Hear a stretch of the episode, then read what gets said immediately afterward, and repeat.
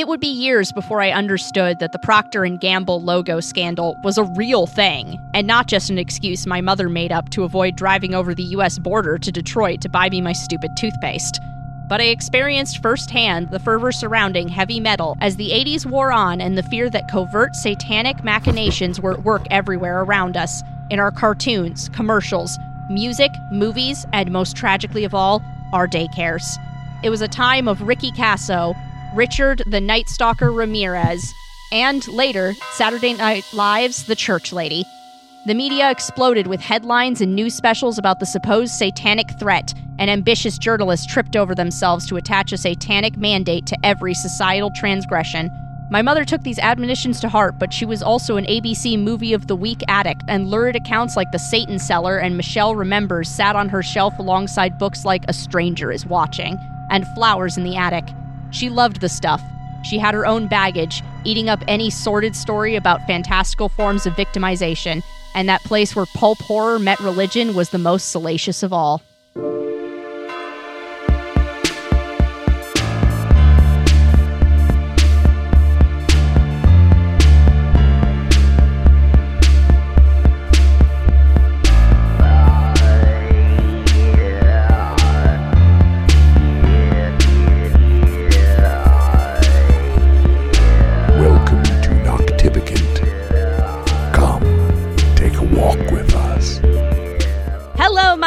My ghosties, my ghoulies, and my moth people. Welcome to Noctivigant, the show about the strange, paranormal, otherworldly, and the people who write books about it. My name is Jay, and I am joined today by the panicky duo, Nick and Rory, and our special guest, Chris Jimenez.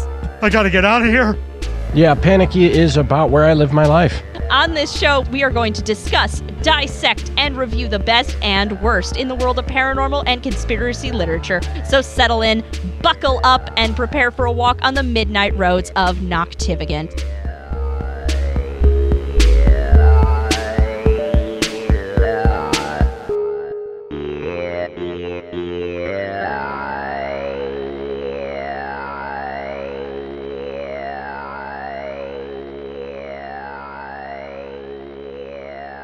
And we're back. Hello. We are here Hi. in the basement. Pretty cold. It is Oh, very cold. Yes. That's why I bought this little space heater. If you are feeling cold, how do you think I'm feeling? Cold? Yet cold. Like, is there is there a word past that? Yes. Extra cold? Chilled. Icy. I'm not icy. Frosted? I'm spicy. Immobile. I'm not immobile. I'm moving right now. Did you not see me moving my arms through that whole introduction like I'm a No, I can't see anything. There's a there's a whole monitor wall and a computer in front of me. I can see. I There's can. literally no way that you could see through the mountain of things that I have no. in front, I, in front I of spend me. most Every- episodes completely blind to you two. I don't know what you're doing. Uh, okay. Anyway, hi, hi, Chris. Welcome to the show. So glad you could join us. Hello, thanks for having me. This has been a blast oh my god, he's still on the line? Yeah, he, did, he, he didn't drop off. I know. I'm still waiting for that to happen to us. For our listeners at home, you are co- coming in at the end of 25 minutes of shenanigans of us trying to get this going. I was Yeah. doing my goddamn best, but apparently my version of the intro just decided, what if I cut myself in half to embarrass Jay specifically? and I, oh my god, I should be banished to the Phantom Zone. I'm a goddamn disaster. But now we are here and we have a pretty cool book to talk about. We have an amazing book to talk about. I, I am ashamed to admit that there were several points while reading this book where I just set it down because I was laughing. Um, No, no, I get that. I, I totally get that. Uh, for our listeners at home, we are we are reading Satanic Panic: Pop Cultural Paranoia in the 1980s. Uh, this was edited by Kier Janisse and Paul Corupe, and I those are French names or French Canadian names, and I did not pronounce them right. I I have no idea how they're supposed to be pronounced, so just I- run with it. I ain't pronouncing a single name in this book correctly. I refuse to try. Have we ever? Also, I gotta say, this is probably no, no, no, hands down the prettiest book we've Oh, ever yeah. covered on the show. It's Yeah. like I am going. gorgeous. I have taken care to not dog ear anything or bend any pages. My cat bent several pages, and I'm mad about that. But How, why was Watson on the Satanic Panic book? because anytime I'm reading, he decides that is the moment when I'm not allowed to do anything but give him attention. So he Uh. crawls onto the book when as soon as I turn my back, and I'll turn back around. He's just laying on it, staring at me. That's funny. Our beagle used to do that when my dad was reading to me and my sister in bed. She would uh, get onto the bed and lay on top of the open book. Hmm. She was trying to participate. She was. Rest in peace, Peaches. Hmm. so, what'd you guys think of the book? Overall, general.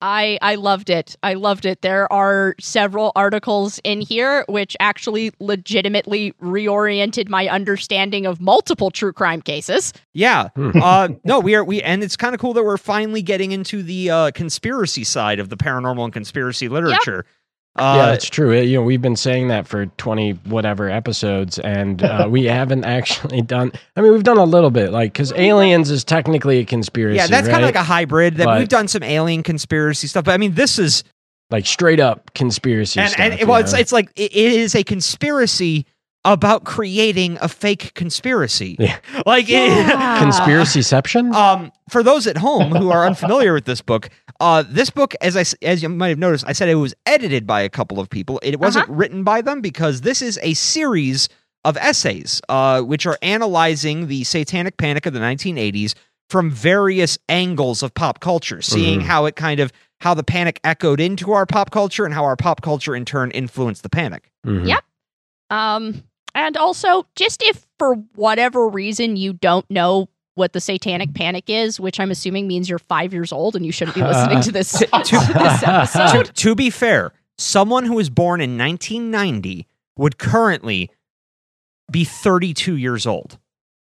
And Someone born at the end of the panic is 32 years old. So no, there's Okay, probably plenty of adults who have no idea what this is. I was born in 1995 and I know what the Satanic is. Yes, but you're a true crime junkie and you like weird shit. and your parents and your parents let you. You didn't grow up. You grew up on the side of the attacked inside the panic. Actually, Whereas, like That's a good for, point. for example, for me, I didn't really understand what the satanic panic was, or, or that it was even a thing until I started like hanging out with you because I was on the other side of it. Whereas, like, I grew up inside the the the the, the people who were uh, a part of the panic. I, I see. Whereas I had, I had no real. I mean, I knew about the panic. I don't remember when I learned of it, but it, I was never affected by it. I mean, I was raised by my parents. I mean, my stepfather is Catholic, and he would go to mass, but we wouldn't go with him. And my mom kind of has, I don't know, kind of an armchair Christian v- kind of uh, Yeah. vibe going. culturally Christian, but not an active practicer. Yeah, Yeah. something like that. And so it was. It's just this. This whole thing just missed me for a long time. Yeah.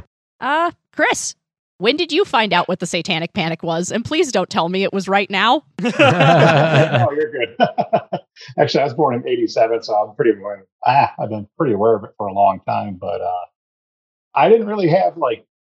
I was able to do like a lot of stupid stuff when I was younger. So when I was like six years old, I was renting movies like The Shining, Oh, yeah. and uh, I, you know, I drink your blood and things like that. So Great movies. uh, it was when I was probably in elementary school that uh, Satanic Panic was brought up, and I was like, I don't understand the big deal of it. You know, with, Yeah. uh, I've been aware of it a long time. Uh, yeah. So uh, I didn't actually summarize what the Satanic Panic was because I made the joke about five year olds, and Nick was like, mm, Jay. The Satanic Panic was a late 70s throughout the 80s kind of cultural zeitgeist in which a disturbingly like it wasn't the majority of people, but it was a concerningly large amount of people. it was a vocal, a a hyper vocal, almost minority. yeah, like Yeah. it was it, it was a group large enough that we needed to consistently deal with them for a long time Yep. afterwards. And basically these these these well-meaning frightened people who were not dealing with the changing cultural landscape very well uh, fell for some very prolific con artist and developed this belief that all across America, nay, across the entire world, there was a network of violent, nigh all powerful, satanic corporate hippies um, who were abducting tens of thousands of children every day and torturing them into madness, all in the glory of the great Lord Satan.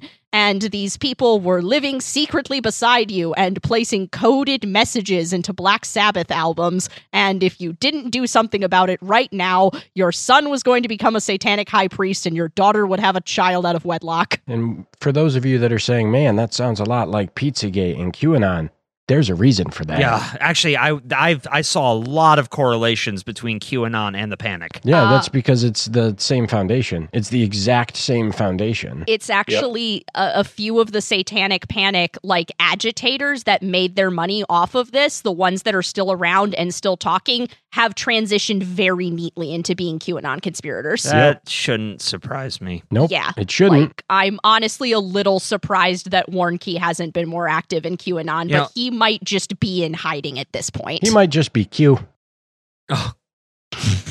Oh, before we get into the book, though, uh, Chris, would you mind telling us a little bit about your show and uh, what you know your platform? So uh, I run a podcast called A Horribly Nerdy Podcast. It's a podcast that is so bad, horrible is its name. I- you know, a lot of people they listen to it, they're like, "It's not that bad." I listen back, I'm like, "I don't see it. I think it's terrible." But then I'm my I'm my own worst critic. like I said, I like I said when before we were on the air, I listened to the first couple episodes today, and I enjoyed it. I enjoy you. You're funny. You actually you think everything out. I would I would recommend it to those that are interested in the horribly nerdy kind of topics. well, I appreciate that.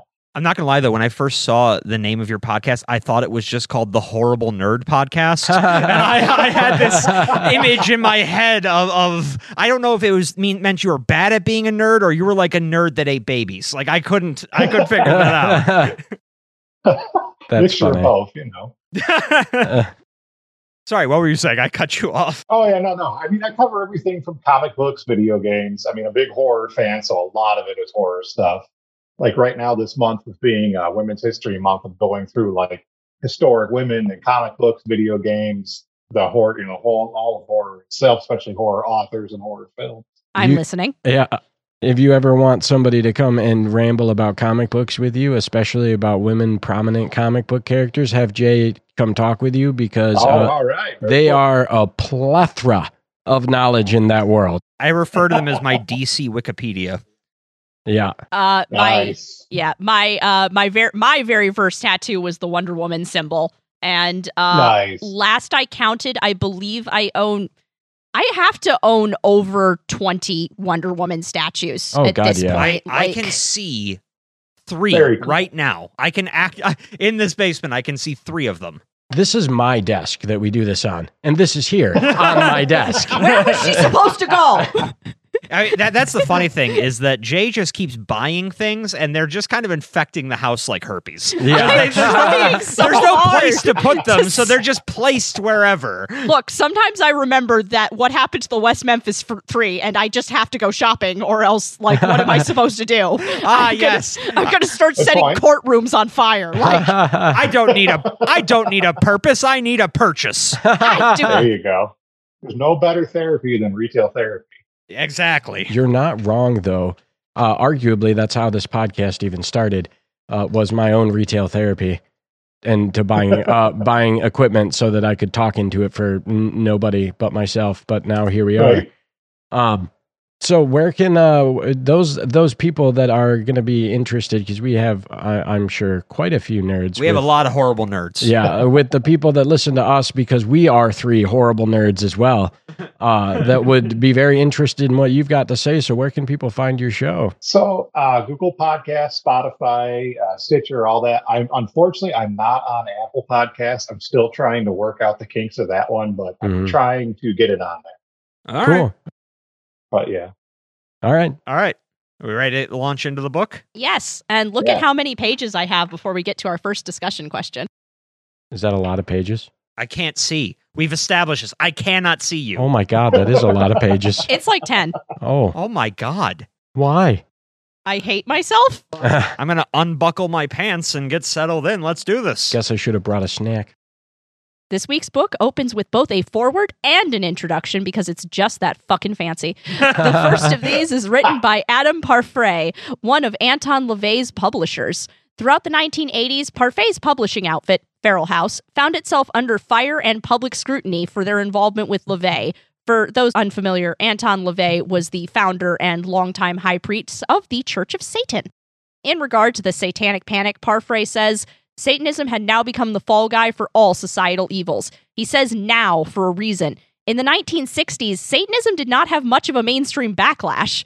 According to Parfrey, most Americans saw it as just another New Age religion, a hippie product that, while not exactly respectable, was interesting and likely harmless. Parfrey does not disagree with him. In his interactions with LaVey, his family, and the Church of Satan in general, he had this to say LaVey was not merely reacting to Christianity, but embracing a noir psychodrama. It was more or less nostalgia for the good old days. A weird old man, not the Lord of the Flies. Parfrey closes his brief forward with this proclamation In these Tea Party days, the satanic panic refuses to disappear, rearing its head every month or so in sensationalistic headlines. The introduction penned by Kier-La Janisse tells us of her family's own satanic anxiety. Her mother refused to buy Crest toothpaste, maintaining that parent company Procter and Gamble was in league with Satan. Apparently, there was a 666 hidden in the company's logo. Just like Monster. I say, yeah. Kirlock recalls how, despite all this fear, her mother still frequently consumed dark and disturbing media, seemingly drawn to the sources of her own anxiety. Dovetailing with Parfrey's assertions, Janisse believes that the panic was sown in the 1960s, stirred up in the 70s as the Vietnam invasion traumatized most of America, and finally caught fire in the Reagan years. The 70s offered agitating factors beyond America's crimes overseas. The Great Cult Scare, in which hundreds of new religious movements, both toxic and benign, bloomed across America. The Occult Revival, in which witchcraft, demonology, and other safe avenues to the taboo became a mainstream trend. And the nature of 1970s horror, which introduced both an occult trend and a pedophilic one. That second trend, one of movies centered on children being preyed upon, is deemed by Janisse to be a response to second wave feminism. This is not an uncommon consensus in film studies, likely because it's true. Parents responded, desperate to protect children they increasingly saw as vulnerable, maybe even under imminent attack. So they watched more closely, tightened the reins, started to whittle away at the freedoms offered to earlier generations. But the kids responded too.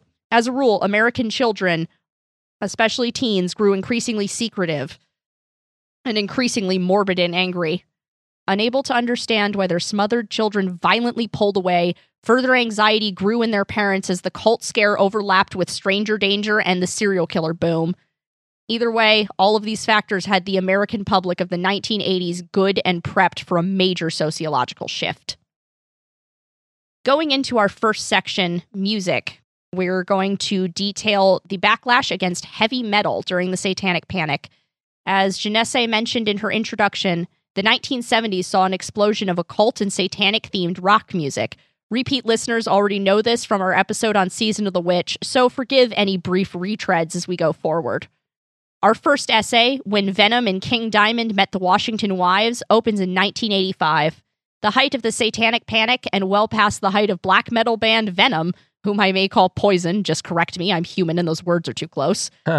That year, Venom released a song called Possessed, which essay author Lisa Ladouceur criticizes quite heavily. Tipper Gore, wife of legendary climate change guy Al Gore, criticized it too. Oh my god, that was funny. I was not prepared for that. For wife of legendary climate change guy. Ah, great. Continue. criticized it so much it ended up in front of the US Senate, where it was used as evidence of America's alarming moral decay. After witnessing her children engaging with the filthy music of Prince, Gore, again, Tipper, not Al, called a meeting at St. Columba's Church and railed against music she labeled as porn rock. Through this meeting, during which Gore's inner circle of powerful, politically connected Washington socialites were introduced to the current state of rock, Gore began stirring up a major controversy among her peers. Many of the women who attended these meetings helped Gore form the Washington Wives, an anti porn rock social club. The Washington Wives, in turn, formed a nonprofit action group called the Parents Music Resource Center, often shortened to PMRC. Tipper Gore didn't create the satanic anxiety surrounding rock. While it dates back to rock's inception, seriously, go read Season of the Witch or listen to our episode on it. It's all in there. The 1970s had brought a new spin to it.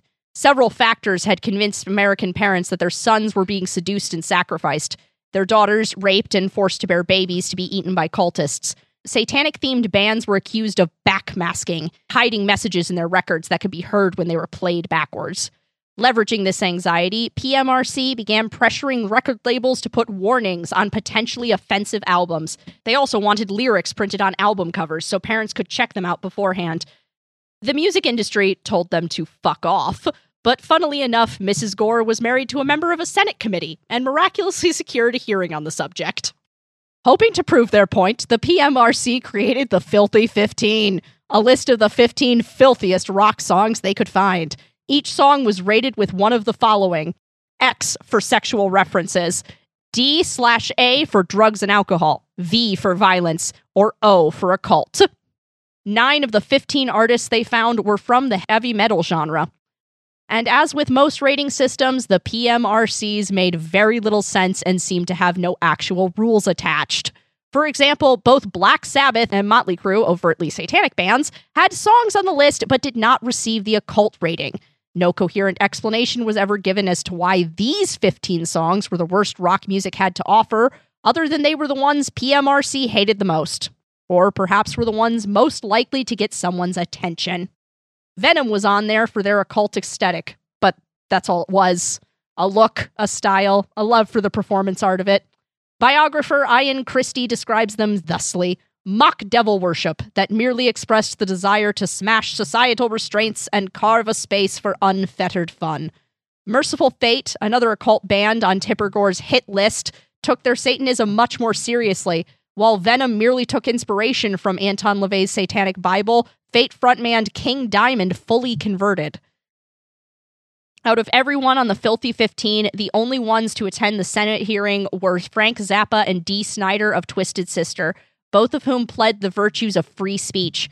But drowning out their voices were expert opinions.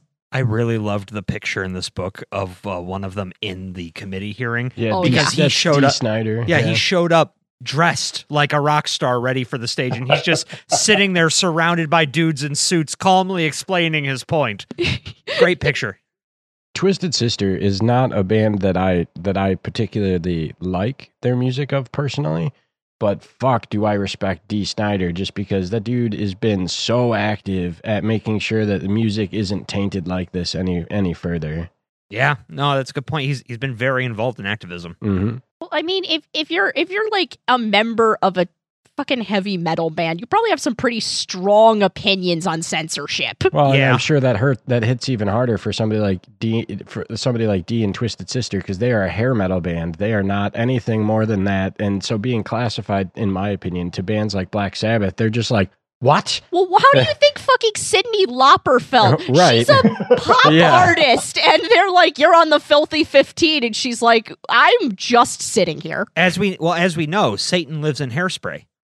Allegedly, they put her on there because of sexual references in the song She Bop, which is about female masturbation. But still, the fact that female masturbation was put up alongside, you know, the consumption of babies for the glory of Lord Satan um, is probably a little disconcerting to Miss Lauper. And wasn't she like a queer icon for a long time? She still is. Yeah. She's very popular in the gay club scene. She Yeah. is beloved. Yeah, that's what I thought.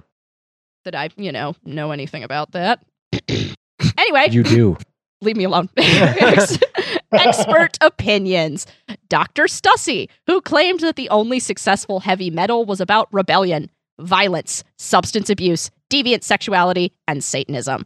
Dr. King, who said troubled teens would be further led astray by this music as it glorified violence and evil and may fall into Satanism when they confuse the music with religion. That's really dumb, but okay. And the women of PMRC crying for someone to please, please protect their children. Post hearing, the PMRC refocused their campaign on Satanism, distributing hysterical research packets that did little more than frighten some already overwhelmed parents. They got their warning labels in the end, which the record industry ended up profiting off of. After all, controversy sells. Many of the bands who were dragged through the mud by Gore and the PMRC not only didn't care, they didn't even notice. They kept making music, kept selling records, kept on living their lives how they chose to. But the kids suffered. Oh God, how the kids suffered. With the bands out of reach, the anxiety and anger got dumped on their fans. Already troubled, socially isolated teens were labeled as Satanists when caught with metal albums. Listening to records became grounds for random searches of their rooms, their lockers, their diaries. Teachers, cops, and random adults in the community conjured scapegoats out of black clothes and piercings, and possession of subversive music and its paraphernalia was introduced as evidence in court cases. And in 1994, the West Memphis Three were arrested for triple homicide. They're associated with a musical genre, one of the key pieces of evidence. They remained falsely imprisoned for over 20 years. Uh, the West Memphis Three were three young men who were falsely accused of a triple homicide of three young boys. And as I just said, accusations of Satanism were dragged into the court case and they were sent to prison for over two decades. Wasn't the only real evidence that one of them liked metal music? Yeah. And that's not not not, not to say that's real evidence, but that was Yeah, that was That was what they that- used that- as it, evidence. it wasn't even like they were actually practicing any form of witchcraft or satanism. They just liked metal. it it is literally uh, if if any of you listening do not know what the hell I'm talking about look up this case it is it is one of the things where if I think about it too long I get angry and I have to go lay down Yeah, I mean, Like- three kid, basically kids got their lives stolen from them to assuage some some you know middle class parents' fears. Oh, and now that they're let out, a few of them have been, a couple of them have been like been on talk shows and published biographies. They still get called pedophiles. Yeah. on the street. They they still they still, yeah. Ugh. Moving on. In our next essay, author Stacy Rusnak writes about a potentially less sympathetic target of the panic: MTV. The little music network that could, MTV launched in 1981, blissfully unaware of the maelstrom it would eventually be caught in targeting the underserved demographic of 12 to 35, MTV embraced metal as a hot and marketable genre. The majority of its programming being, of course, music video, metal was a good genre to get in bed with due to its inherently theatrical and controversial nature. Soon rife with videos of androgynous rock stars brandishing occult symbols and directly thumbing their nose at the establishment, the channel was beloved by the young and reviled by the overprotective. This is where Tipper Gore and her Knights of the Padded Table return with a church approved vengeance. Having successfully forced record labels to begin policing their content, they were free to move on to MTV. The metal videos were accused of filling young minds with corruptive imagery, such as Ozzy Osbourne's Mr. Crowley, in which he plays a vampire stalking and seducing a vulnerable young virgin. The video ends with the deflowered victim returning, dressed in revealing red clothing and sporting new fangs. Equally disturbing, to these people, was metal's fascination with high fantasy. By this point, Dungeons and Dragons was being marched to the gallows too. The genres being seen together was a bad look.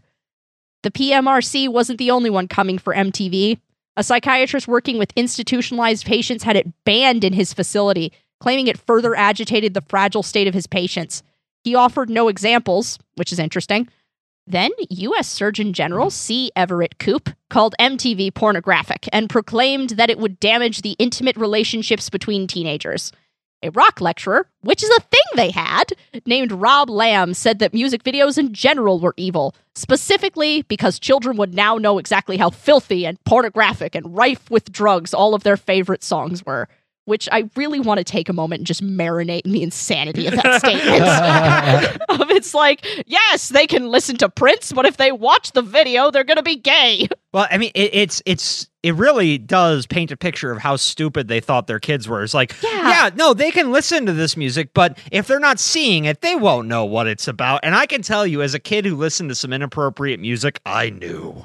Brief aside, I used to I used to babysit like a three year old girl in the in the summers and her mom would let her like put on like those music channels on cable where it's not even videos it's just the music playing in the background. And one of the songs this girl liked the most was S&M by Rihanna and I was like why is this okay? And the mom's like she doesn't know what it is. And I'm like art okay again I ask you like are you sure? I there was a I think like a six month period when I was eight or nine where my favorite song was the Thong Song by Usher, and That- uh, that's by Sisqó. oh that sorry Sisqó not Usher, yeah, and uh, I knew what it was about. Even then I knew. children people think children are stupid and they're actually really really not. But um, i think by the time children are two years old uh, they not only know what all of the swear words mean they know which context they're supposed to use them in Mm-hmm. they actually learn swear words more easily than they learn Of course they do. words. They're the most fun words. the best words. Going back to MTV, some small towns had it banned within their city limits. In one instance, the cable company offered lockout boxes so parents could choose to keep it out of their homes. This was refused. The entire network had to be unavailable to everyone. Two women in Maryland believed that so much that they tried to get the network banned nationwide. Obviously, to no avail. Meanwhile, the PMRC was trying a repeat of their success with the warning labels, demanding that content warnings come before videos. Despite the FCC also telling them to fuck off, MTV did it anyway and created an in house standards division. However, much like PMRC, their standards were lax and inconsistent, with most highly popular acts getting a pass entirely. According to Rusnick, MTV was scapegoated for the same reason most of these things were scapegoated Reagan era culture wars and a traumatized nation trying to cope. The Reagan years, Rusnak tells us, were about comfort, about the reassurance that things would be fine, that this was temporary, whatever this was, and everything was going to be normal again very soon. So, beating back against the voices on the left, screaming for change in the present, the right and the center, and those profiting off of them, deified the past and sanctified the future. Children became our most precious resource, something to be cherished and protected and controlled so they could build the best America possible. Someday. So when those children rebelled, when we stopped understanding them, when they told us we were wrong and they'd never, ever be like us, and the thought of blaming yourself or blaming your values was too much to bear, the satanic panic offered you someone else to blame. It's those damn comic books, those damn D&D games, that damn MTV. But you can't get rid of music entirely, now can you? And not every kid is going to listen to pop or country or church music. Some of them will always need something different. So what do you do? David Bertrand tries to answer that in Stealing the Devil's Music, the rise of white metal and Christian punk. If you'll forgive the Avengers quote, strength invites challenge, and amidst the festering panic, several Christian hard rock bands emerged to issue that challenge. By the 1980s, rock had become secular enough that just about any cultural template could be laid over it. And for all the reasons laid out above, metal was appealing to a generation burnt out by drugs, wars, and the other traumas of the hippie era. Some of those fans found themselves again in churches, but the angry, rebellious music so despised by their new community didn't lose its appeal. As the culture wars heated up, some devout Christians who resonated with metal sought to combine their passions. What was more, some saw this as an act of religious devotion. By stealing the music Satan used to seduce the vulnerable, perhaps it could be used as a tool for Christ. While Christian rock and metal were seeded in 1971 by California's Agape, the truest example of these arrived in the latter half of the 70s with Swedish bands Jerusalem and Leviticus. While the genre certainly had its fans from the beginning, it was not until the band Stryper, with their debut album The Yellow and Black Attack, that any progress was made on breaking into the mainstream. In 1986, their song To Hell with the Devil went platinum, and they had officially escaped their evangelical niche. However, the genre struggled to find legitimacy. Despite Stryper and their imitators finding a mainstream audience, metal fans and Christians alike continue to reject them for parallel reasons. A Christian agenda did not belong in metal music. Each side saw the other as a corrupting influence, something to be mocked, ignored, or driven out. Rusnick tells us of a festival that Stryper was booked for, only to receive a hostile response from an anti Christian crowd. Their drummer had even been crucified in effigy, which honestly would have driven me off the stage. Some Christian communities, like the Cavalry Church of SoCal, tried to embrace these born again metalheads, hosting Christian rock events and incorporating metal music into their services. Perhaps the biggest of these was the Sanctuary Movement, which was actually an update to Cavalry Church, and the brainchild of Pastor Bob Beeman. Catering to young Christians who felt out of place in the broader community, Sanctuary threw full metal concerts complete with moshing. Sanctuary was so successful that it's still alive to this day on multiple continents, complete with splinter groups focusing on goth or industrial, or whatever the youth are poisoning themselves with now. But Pastor Bob isn't a bridge building saint. In his more recent talks, such as a 2012 episode of his podcast, he admits his part in creating the backmasking panic. In the 1970s and 80s, he toured the country, condemning immoral music and warning parents that it would steal their children's souls. Even as he fought to make Christian metal acceptable, he still demonized its source, a haunting parallel to the early church's vicious turn on their Jewish forebears. Pastor Bob regrets this now and says he created a real monster. But as profitability was proven, record labels began emerging to cater to this new demographic. Fuel on the fire for the controversy already burning. Many anti metal voices began targeting Christian groups more and more heavily, painting them as satanic double agents, infiltrating pure communities with malicious intent. Televangelist and dedicated metal hater Jimmy Swaggart railed against the performers for profiting off their Christian aesthetics while still indulging in an ungodly lifestyle, and declared that no true Christian would desire to get rich off of Christ's name. Says the TV evangelist. On a completely unrelated note, Mr. Swaggart has a net worth of $10 million and has faced numerous prostitution scandals. I like how whenever you say something disturbing, you slip into customer service voice. Sir, sir, I need you to relax as I reveal to you the truth. The truth is your coupon is expired. Not to admit that swag face could ever have a point, but there were certainly groups who just wanted a new marketing tactic. Stryper rises to the surface again. The band was originally a secular act, after all, but after dropping the name Roxx Regime, their label Enigma signed a co distribution with a Christian imprint. Part of Stryper's crossover success is directly attributed to this dual arm approach in their marketing. And they were not the only ones. While some groups saw it as a gimmick from the beginning, others simply lost their faith. As I Lay Dying frontman Tim Lambesis is a lapsed Christian, but his band continued taking money from the Christian market long after they had lost the spirit.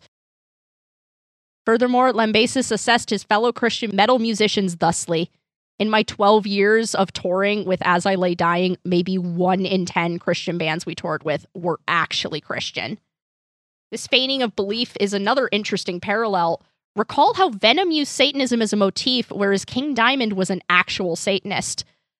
Lambesis goes on to say that the real market value of Christian metal comes from anxious parents.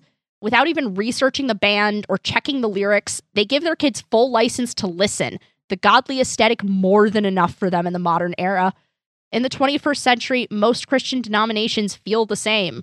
All genres are safe so long as the creators are saved and no additional questions need to be asked. Which brings us to our first question. Whoa! It was a long march to get here. I'm ready. In the final essay we covered here, we saw a minority of devout Christians who were also fans of countercultural music, some of whom were embraced by Christian music labels and then reached mainstream success. Those familiar with the transition of riot girls to corporate girl groups may be experiencing deja vu, but the phenomenon has actually repeated in countless musical genres and other mediums. So I ask you, my fellow podcast people. Is anything subversive immune to appropriation by the mainstream, or would the establishment always absorb the aesthetics of rebellion? Um, I don't know. I, I don't know if this classifies as an as a rebellious aesthetic. But when I was thinking about this question, um, the only thing that, that sprang to mind is uh, the other stuff we talk about on this show. Uh, a lot of the paranormal and UFO stuff, I would say, uh, the mainstream struggles to adopt. That said, that's not rooted in rebellion, and also um, that's kind of not true anymore. We're mm-hmm. starting to see more and more television shows, mainstream attention. Uh, so I, I don't think so, especially because once you have, I guess, once you get these uh, movements going, right? And those movements get a lot of young people behind them and those young people have some money and someone out there is going to go hey i want to get that some money and so they're going they're going to commercialize it and that's not I don't even think that really has anything to do with rebellion. That has more to do with capitalism. It has everything to do with capitalism. It is. It. it I. I think it comes from people who are. Uh, I mean, as with most decisions that are made in this country, ultimately they're they're coming from people who aren't thinking about uh, moral or ideological uh, motivations. They're they're making a buck. That that they are taking they are joining into the machine. And I mean, you, you can make your own moral judgments right or wrong about that, but I think that that likely has a is a truer source of the phenomenon than the idea of taming rebellion. Uh, because I mean, ultimately, rebellion's profitable. I mean, you think about the fact that mm-hmm. like, I mean, anytime you have something that is demonized, the what's the reaction from the youth? They they eat it up. Like, and Oh, I- yeah. if just from my own lifetime, I mean, I know Rory can attest to this. I kept thinking about Harry Potter. Yeah. The, the more the outcry happened against it, the more people of my generation were rabid to get their hands on those books. Yeah. They became this forbidden fruit, which is ridiculous because it's the, the most wholesome thing imaginable. Yeah. my parents actually specifically sought out banned children's books and like if they looked at them and thought they were like appropriate for where me and my sister were at emotionally they like deliberately read them to us because they were banned because their whole you know, like i've mentioned many times before they're, they're atheists their whole thing is if somebody tells you you can't do something your immediate question should be why followed by fuck you Yeah. See, I, I I wasn't I just wasn't monitored or restricted in what I read. And I turned out fine. I, I mean, I, I that was one of the things that, like, I, I will say my parents were good at was not, um, no, you're not censoring what I read, uh, just because well, a lot of it was they didn't, uh, they, they didn't know, you know, you know, they they weren't like, especially when Harry Potter first started coming out, we weren't, uh, the, like going to church then. We were, you know, still um, holiday Catholics at, at that point. So when I got attached to the books, when I was what, uh, 12, 11, 12 years old, when I got attached to those books, they were like, yay, you know, Rory's reading, which well, isn't a surprise. I read like a, you know, I, I read, I read, whatever. It's almost like we have a podcast about reading books. Right. and but uh you know music was a was a whole different thing especially because i was very into the metal scene when i got into high school um so like a lot of the bands uh that were that have been that are mentioned throughout here it's like i i listened to obsessively for so long like even like the the eight like more of the 80s like into the 80s metal scene. I was super i, I liked that. It was a big introduction for me. And then i started getting into the heavier stuff. But funny like as i lay dying was a, was a band that i listened to even before i was into the uh the the christian metal scene which i then became a very big uh, part of. Um i went to several all christian metal band shows. Um I saw For Today, which was a very popular metalcore band that broke up a couple years ago. I've seen them live probably five or six times. Um, I've saw I've seen Underoath live. That's another Christian metal band. Going into the more pop punk, I saw Relient K live several times. Um, and everybody, everybody in the, if you were if you were around in the early aughts, you've heard Relient K because they were uh, all over the radio, and they're one of those ones that for a long time I, I couldn't speak to how they are now or towards the end but when they were um super like when they were first starting out they were super active about their christianity like uh they made they made time to preach a little bit in their shows um for today uh who by the way even for being a christian metal band phenomenal music that that band produces. Um but eh, they're broken up now, but if you had gone to see them before, you would have been preached at because Mattie Montgomery, the lead singer for today, will preach at you um, a lot. Like even at Warp Tour, which are 30 minute sets, he took time to preach at you a little bit. Yeah. And like I met the dude, he's super nice, like super good, super cool dude, just very up his own ass about his faith. Um, whatever. Uh, but to your to your point, um, I don't think, or to your question, I don't think anything is off the table, especially when it comes to trying to monetize it. Like uh, anybody sees a, a, a niche that has the potential to make money, they're they're gonna go for it. Especially in America, um, Tooth and Nail Records, which is like a more modern label, sign a ton of Christian metal bands, and they, I don't even think they're a Christian label. Before today was signed to Tooth and Nail. Um, Oh yeah, like I uh, in this in this essay, I um I was shocked how many of the Christian metal bands they listed where it was like I listened to this in high school and I like I I only found out a few years ago. It's like, do you know Skillet's Christian metal? And I'm like, Oh, like, God, no, yeah. I didn't know. they're pro- they're problematic now. The lead singer, uh, the lead singer of Skillet is one of the people that's shouting about, uh, uh, it, literally like shouting because you know they fill stadiums. They're so popular. Skillet. Oh yeah, it's it's Like- Skillet.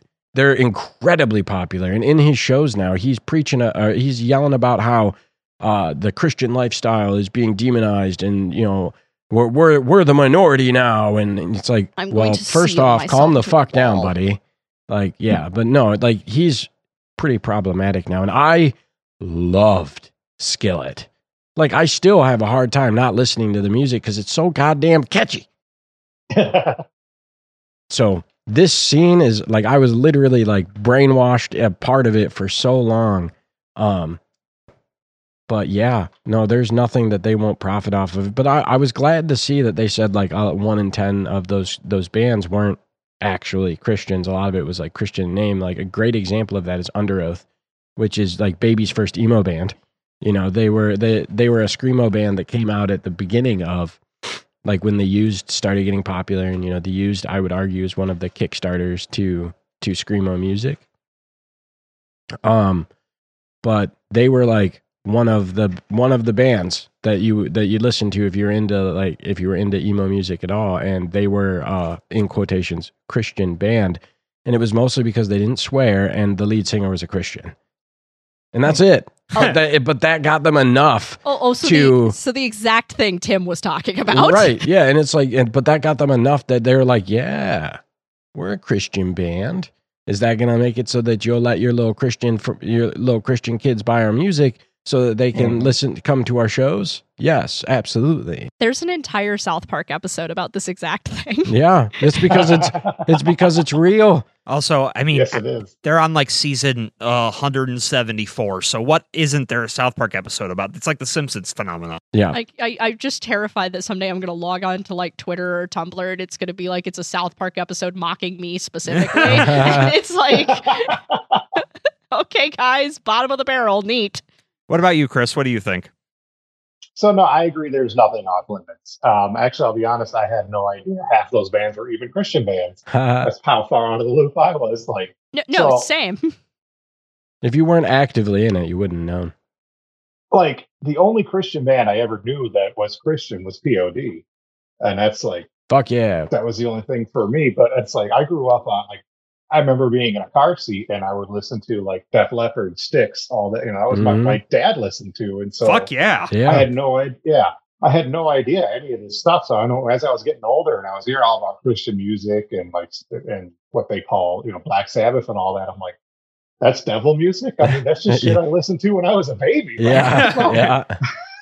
I didn't know that I was a Satanist with a pacifier. Exactly. I had no idea. Now, now all those murders make sense. yes. I I mean, no, but really, it.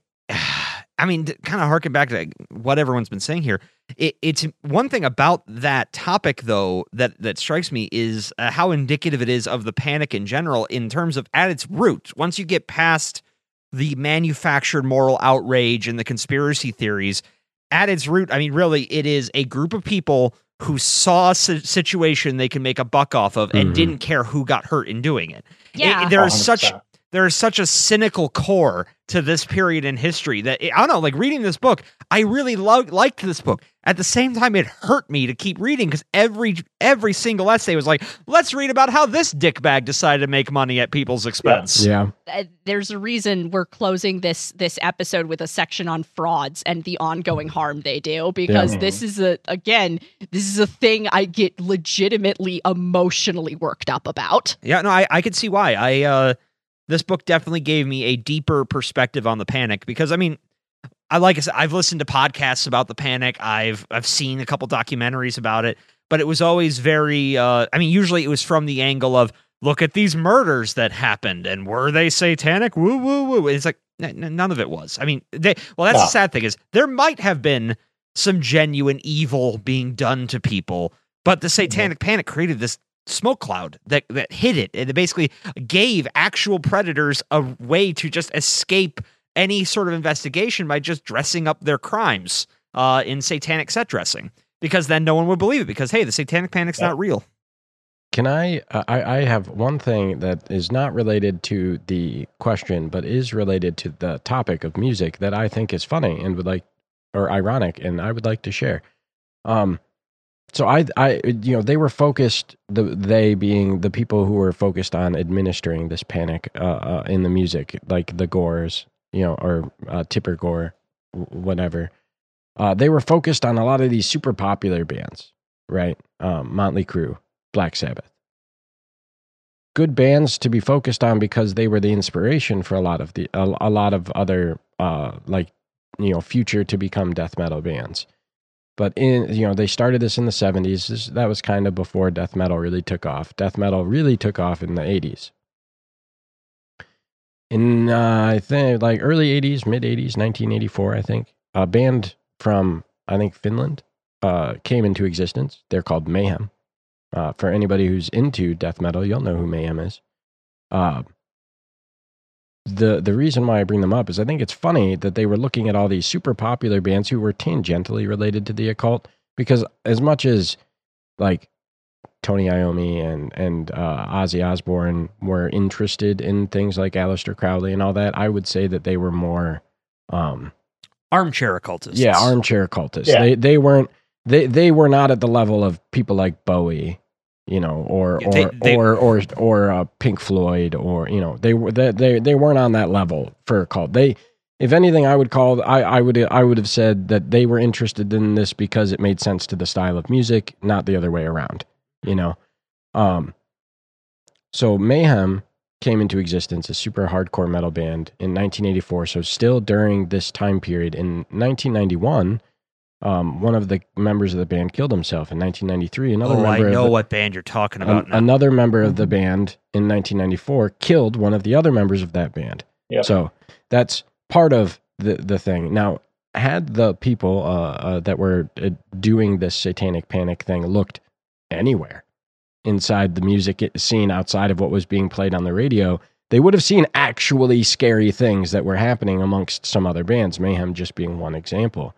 Um, I remember uh, when I was in high school, I got super into a death metal band, also from Finland, uh, called Children of Bodom. Awesome band. If you're into guitar at all, um, listen to them because Alexi Laiho is probably one of the best guitarists of all time, in my opinion. He's just fucking incredible. Um, but I remember I was wearing a Children of Bodom T-shirt, and I went to see one of my uh, one of my family members, and he said, "Oh, you shouldn't be wearing that. They're you know, the Children of Bodom. They're they're talking about a demon." Uh, the name Children of Bodom is a reference to the Lake Bodom murders in Finland. It's just one of the largest unsolved cases in Finland. That's it. That's what. It's nothing to do with the demon.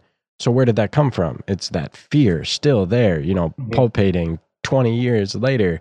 I mean, Whatever. we even see that though now. I mean, in a lot of paranormal shows, where uh, they'll encounter a reference to some sort of other deity or spirit, and the immediate thing is, "Oh, that's a demon." Like we, a lot of people just assign demon to any Yeah. weird name they don't understand. but really, like Bodom is the the whole thing. It's like it, they that that the town where the Lake Bodom murders happen is where Alexi Laiho is from. That's why they're children of Bodom. Hmm.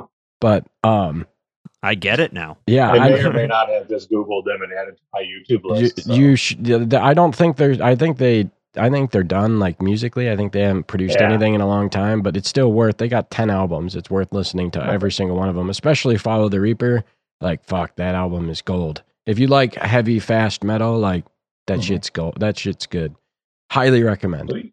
Um, but I guess the point is, like my my whole point of this that I just thought was kind of funny was that they were looking at all these bands and they weren't even looking at the right ones. They could have found actually they could have found bands that were way way scarier, saying way scarier things if they had looked even a little bit. But instead, they because they were just trying to stigmatize everything that was being played on the radio so that they could do whatever it is they wanted to do. They just they threw the they threw the shoe at whatever they thought would fit, and that's just it's just funny to me that they they completely missed the m- missed their actual opportunity. But you know what I think part of the reason for that is is because uh, if they said, "Hey, this weird Finnish band is satanic," people were like, "Yeah, so what?" Whereas you say Black Sabbath is is Yeah. is evil satanic. But it's not like Mayhem was unknown. No, they were if- being played over here. yeah, but Sabbath was definitely, I think, on the radio. Oh no, I, I, they're- I they think were I- for sure. That's they- what I'm saying. Is like they picked the radio bands because of that, and I get it. Yeah. But they could have used it instead of saying like, but you know, th- well, they could have still used the radio bands, but being like, look what Black Sabbath did to Mayhem, Yeah. because Mayhem. It, I mean, they cite Black Sabbath as an inspiration for them. You know, because how could you not? I I say this for whatever amount of respect is is is due to her because I don't know what that amount is. Tipper Gore was much more interested in catching people's attention and giving them easily repeatable sound bites in order Yeah. to spread her oh, rhetoric oh yeah. than she was in actually making a case. And so things like Children of Bodom and even Mayhem would have involved needing to explain to them Yeah. who those people were. And she she and her group were not interested in that. Like like you guys said, it, it was Black Sabbath. It's like, okay, just just focus on Black Sabbath and Cyndi Lauper.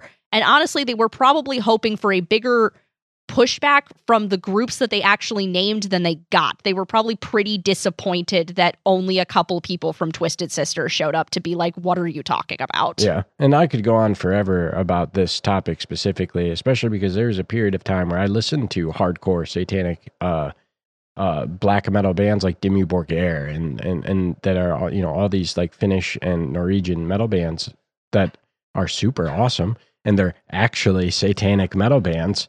And I wasn't a Satanist. I just the music was great. And uh, that, that that's it. Satan has always. Yeah, I mean, yeah, I don't, you're I don't wrong. disagree. Yeah, Yeah, there's a reason well, I for love that. that. they pick. I love that they picked those fifteen, but then they leave out sympathy for the devil, which is literally right. sympathizing the devil. Yeah, They didn't put Highway to Hell on I, there. I could not. be- exactly. I could. Bells, highway to hell. I could not believe that the Rolling Stones escaped that list. Oh, I agree.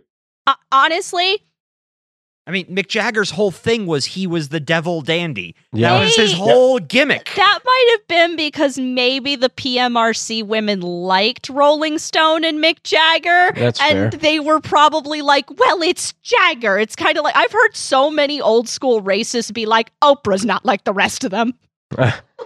Oh, Jesus Christ. God An damn. actual thing I have heard. I wow. working hospice is a fucking trip, y'all. Uh, I believe it. I mean, I especially because like it's not just their you know an older generation, but it's like I'm at the end of my life. What the fuck do I care? You, no one can Right. cancel me, but God now. Are, are we ready to move to the next section before we spin truly into deeper lunacy? I Like I said, I could talk about I could talk about this forever, which is Right. also probably why season of the witch uh, the season of the witch episode is as long as it is because music is one of my passions. So, yeah, we should probably move on before I think of something else to talk about. All right. We're going to move on to our next section, which is going to dive heavily into the media coverage of the panic. hey, want to hear a really dumb question? Here goes. Why is true crime so popular now? Why have people become so ghoulish? What's this obsession with death? That is a dumb question because it implies that true crime was, at some point, unpopular. Now, I could walk you through the Ripper years, through the frenzy around Gunness Farm, through the media circus that Lizzie Borden's trial turned into. But we don't need to go back that far. We only need to go back as far as Leslie Hatton's essay, All Hail the Acid King, which covers the 1984 murder of Gary Lauwers and the public's response to it. Gary Lauwers was a teenager living in a middle class neighborhood on Long Island. His life was cut short by 17 year old Ricky Kasso. Allegedly angry over stolen hits of the drug mescaline, Kasso stabbed Lauwers 32 times and vandalized his body by gouging out his eyes. He committed this act in front of two witnesses. These boys claimed that Kasso tried to get Lauwers to declare his love for Satan as he died. Not satisfied yet, Kasso left Lauwers' corpse unburied in the Aztakea woods and over the next two weeks led at least two dozen other teenagers into the trees to look at it. Lauwers' family never filed a missing persons report. It took the anonymous tip of yet another teenager to get the police to notice something was wrong. With that tip in hand, the Northport cops finally found Lauwers' decaying corpse. They wasted no time in calling the press and declaring the murder satanic. Official statements from the department labeled Lauwers as a sacrifice. Both they and the press zeroed in on these scant elements of devilry and only grew more frantic when, 48 hours after his arrest and confession, Ricky Kasso took his own life. Perhaps the cops and the press were simply searching for answers to the question all of America was asking How did it get to this point? In other words, we do not believe a child from a white, well off neighborhood could do this, so what the hell tricked him into it? They asked for answers and then saw what they wanted to see. Kasso was an addict. Kasso was a metalhead. Kasso was a Satanist. The devil had come to Newport and now two kids were dead. Funny how no one cared until the corpse started to smell. Drawn to the rot, satanic panic advocates hoisted up this case as ironclad proof of the devil's cunning influence. While the trial went ahead without Kasso and without the devil, one of the witnesses pinned enough blame on the other to send him to prison on second degree murder charges, and the prosecution chose to focus on the drug element over the Satan shit. That didn't stop the rest of America from running with the lie. David St. Clair, for example, wrote a book about the incident wherein he placed most of his emphasis on Kasso's love of heavy metal and the impact its occult influences might have had on him. One review of the book said that St. Clair seemed to believe that Ozzy Osbourne had emerged from Kasso's speakers and handed him the murder weapon. Which arguably, great image. I feel like Mr. Osbourne was there of just being like, here's a knife, go cut yourself a bagel. You look real starved, kid. and then he started stabbing someone, and Ozzy was like, fuck, fuck, and just ran away. Like, no, not again. Why does this keep happening to me? Ah, yes, that explains the string of bagel knife murders across the country. Furthermore, St. Clair may have gone so far as to invent lies, or at least repeat them. The book claims that Lauwers was a Satanist too, and attributes this revelation to Kasso's last statement before his suicide. But the grim reality is that the courts deemed this statement inadmissible, and it was never released. We cannot be fully certain it was real or contained anything that St. Clair claimed it did. A more sympathetic portrait of Ricky Kasso nearly came in the form of Where Evil Dwells, a full length film about the entire incident, which was never released.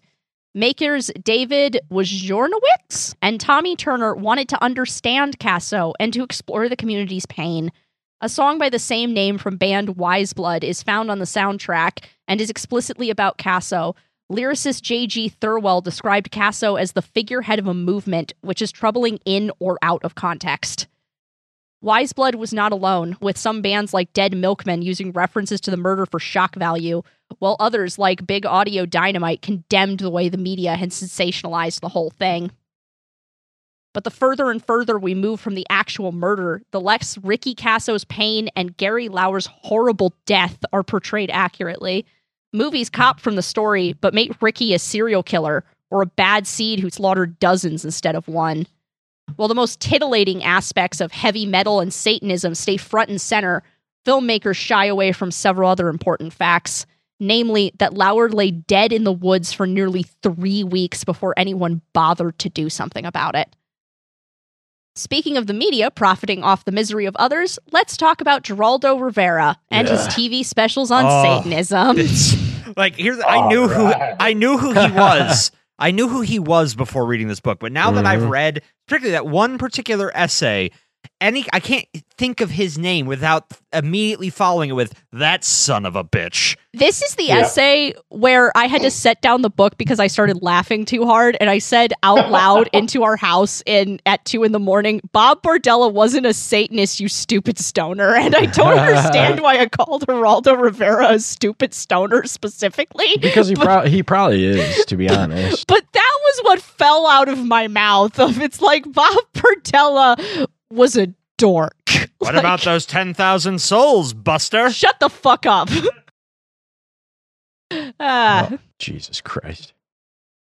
In the essay, interestingly enough, titled What About These 10,000 Souls, Buster? Alison Lang takes us inside this iconic TV special where Ozzy Osbourne himself was teleconferenced in to offer his opinion.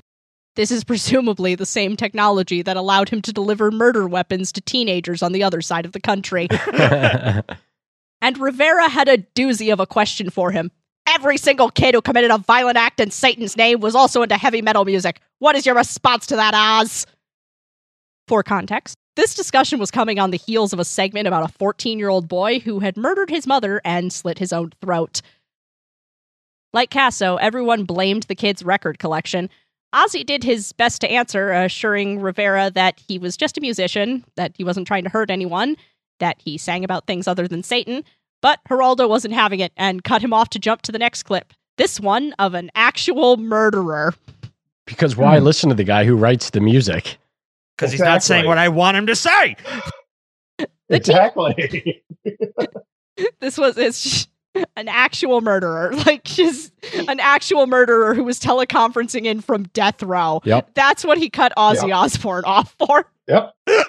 This guy will talk about Satan for me. Yeah. and Exactly. then he didn't the best part was then he didn't he was like i killed because i felt like it Yeah. so, would you do, would you say that you killed for because of Satan? nah i was bored yeah, that's fucking insane what you just said. Cut back to Ozzy. and ozzy's just like i was bored too just cut back to Ozzy. He's just spreading cream cheese on a bagel. he's just whispering ricky you could have had this Unfortunately, Ozzy was probably high, but that's okay. I okay. was going to say, he's fucked up. Yeah. Yeah. I'm not sure uh, Mr. Osbourne would remember this period of his life. I was about to ask, it's like, do you think Ozzy has any memory of recording this special, or is he Hell like, I did what? I don't. I don't think Ozzy has any memory of yesterday. Yeah, no, that there was there's far too many drugs that have run through that man's system to uh, have be able to have any kind of memory at this point. This special, called Devil Worship Exposing Satan's Underground, has been called many things manipulative, misleading, obscene, highly entertaining, insulting to everyone. I could go on. Opening with a montage of metal videos, vandalized graveyards, and actual crime scenes. Satan's Underground was made with the express purpose of convincing America that the devil was in your own backyard and was going to eat your favorite child. God damn it, you could have taken Ricky. He did take Ricky. Oh, that's right. Sorry. Rest in peace, Gary Lauwers. Becoming NBC's top rated two hour special of all time, this mockery of decent journalism further agitated a fragile situation. Heavy with Rivera's signature style of confrontainment, which prioritizes big, loud, and scandalous over true. This special included highlights such as calling a convicted murderer and trying to trick him into saying he'd killed in the name of Satan, a bunch of racist shit about voodoo, Yup. Like So, I, I, I so love much I love that part too voodoo. because it's just I'm going to show you a voodoo ritual. Look at that. What what is it? Look, it doesn't matter. Look at it. It's clearly Satanism. didn't even ask questions But- about it. But what is it? It doesn't matter. It's Satanism. Screaming the names of iconic serial killers is a list of examples of Satan's minions. Several of the men he listed were self described Christians. I am the true crime person. Email me if you want elaborations. And the truly fantastic quote Now, incest is nothing new, but more and more, it is taking on the dark overtones of Satan. That was about the McMartin preschool case, by the way. Yeah, but but I'm sorry. It's just yeah, it's taking on dark overtones because pedophilia was so fucking lovely before that. It was soft and cuddly to have sex with your daughter, right? It- Super lighthearted. Yeah, see, it was acceptable until Satan was involved. good old American Exactly. values. Yeah, it- well, no, no, that as makes long as, as long as it was God saying it was okay, then we were fine. But the fact that Satan's influencing this now, no. hey, Get it- the fuck, get your sat- satanic hands off my child. hey, hey, hey. Incest is between a parent and their child. No threesomes are allowed in the Bible. Oh God. I can name several, but moving on. Not content to bother Ozzy Osbourne, who was probably very tired, Rivera had an entire panel of people to annoy. Two of these guests were Lieutenant Colonel Michael Aquino and his wife Lilith. Aquino was, in addition to his military title, a high priest of the Temple of Set, a splinter group from LaVey's Church of Satan, because that was a thing that could happen once upon a time.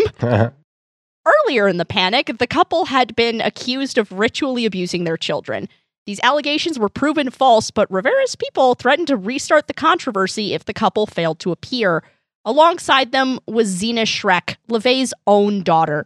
A conventionally attractive blonde woman, her role as the church's spokesman and one of her father's confidants was treated secondary to the fact that she was a beautiful Satanist and therefore arousing. I mean, I do have to say, like looking at the pictures in here, I mean, the gothy bombshell, that is exactly the kind of figure that I would have spent most of my teen years lusting after.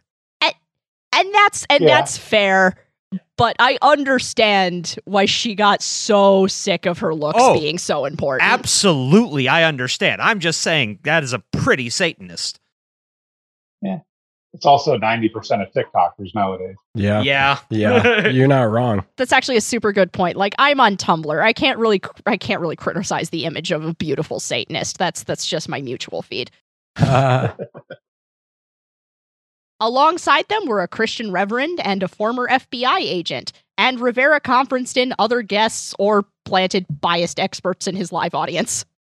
Rivera's questions were leading, his demeanor aggressive and inconsistent, and his treatment of guests nakedly unequal. When panelists objected to his tactics or said something he found contrary to his wants, they were cut off. He encouraged them to answer in sound bites, even telling Aquino that the audience needed two syllable words or less. Quote, they won't be able to understand you if you start getting philosophical. Guess it's comforting that he views his audience as dimly as he views his guests. Schreck, for her part, felt like a prop, a bimbo who was barely allowed to speak at all. In private, off air, I have pointed out to my colleagues that this treatment of her occurs in this very book, with more than one male author spending more time on her looks than on what she did for her father's church. True. very true. Seething with rage, Zeena sat through the taping, hoping against hope she could defend her faith even a little bit. Named spokesman in her 20s, just as the church hit a big decline, she'd been doing this more or less solo, but was going down swinging. She described the grisly tales of ritual abuse spun on the show as pornography and wondered if maybe some of these people just wanted a platform for their personal fantasies. During the closing monologue, she tried to make one last statement, and her mic was disconnected. To this day, she reflects on the ordeal with anger. I'm glad Zeena talked about satanic ritual abuse and how she found its in depth descriptions to be suspect. She is not the only one, and these cartoonish portrayals of sexual abuse lead us directly into our next essay. Adrian Mack pens the grim and frustrated piece False History Syndrome, HBO's indictment, The McMartin Trial. For those unfamiliar, the McMartin preschool case was a notorious clown show of a trial in which the McMartin family was charged with literally hundreds of acts of sexual abuse against those in their care. These stories quickly spun out of control, devolving into more and more outlandish claims until all original evidence was buried and the public was fresh out of trust. Adrian Mack tries to bring us back to reality about McMartin, reminding us of real, concrete abuse cases as well as the depressing evidence of organized pedophile rings. After the panic merged these into an ever shifting and nigh all powerful menace, America has grown cautious around abuse cases that are outlandish or reek of magical elements. Perhaps we just can't bear it anymore. Either way, the McMartin case beats at the very heart of this shift, and Mack wishes to use the HBO dramatization as a tool through which to analyze it. This film, starring James Woods, is explicitly meant to reassure you that this was all a misunderstanding. There are no creepy Satanists left in the world, and you can always trust your babysitter. Accusers are alcoholics, madmen, or vultures. Defendants are saints, the truly godly ones, and at no point does it mention the blood one single mother found in her son's underwear. Because that's what so many people seem to forget. This didn't start with a crazy story from a random child. This started when Judy Johnson saw blood in her son's diaper, went to the pediatrician, and the pediatrician called the cops. An investigation was launched. Seven people were arrested, including Virginia McMartin, the daycare's owner, her daughter Peggy McMartin Buckley, and her grandchildren Peggy and Ray. Then the Children's Institute Incorporated got involved. Helmed by social worker Kee MacFarlane, the CII claims they identified 400 victims at McMartin. In the modern era, we understand this to be inflated, grossly so, and there are accusations of CII manipulating the children they interviewed. Desperate for new content, mass media zeroed in on the most bizarre claims that CII presented. namely, that the abuse had been part of satanic rituals and that the children had been forced into pornography. Here, the case's connection to the satanic panic was cemented once and for all. The nation was in a frenzy. As detailed earlier, daycares had become suspect by the rise of second wave feminism, and here was one run by a woman that still resulted in the molestation of defenseless toddlers. But outrage does not a guilty verdict make. While parents and zealots howled for blood and $15 million was flushed into the trial, after seven years, the whole thing fell apart.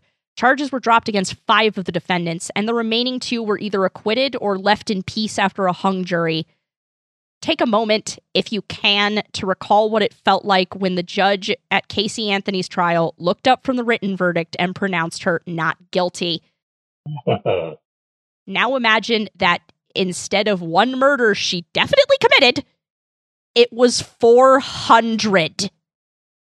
Maybe now you can understand why the public lost their collective mind. All that anger turned to new targets. If the McMartins were never guilty, time to blame this panic and this trauma on someone else. And now a new story was being penned, and it's the one that beat out all the rest. Michael Snedeker wrote a seminal book called Satan's Silence Ritual Abuse and the Making of a Modern American Witch Hunt. This tome is one of the most frequently cited sources on the case's Wikipedia page, despite the fact that Snedeker's entire career is built on accusing abuse victims of lying and dismissing the ill effects of sexual trauma. The Abuse of Innocence, the McMartin Preschool Trial by Paul and Shirley Eberle, is much the same dismissing the sexual abuse claims as unequivocally false. This becomes troubling when you discover that they used to publish an intensely racist magazine that was packed with sexualized stories of child molestation and photos of models who were likely underage.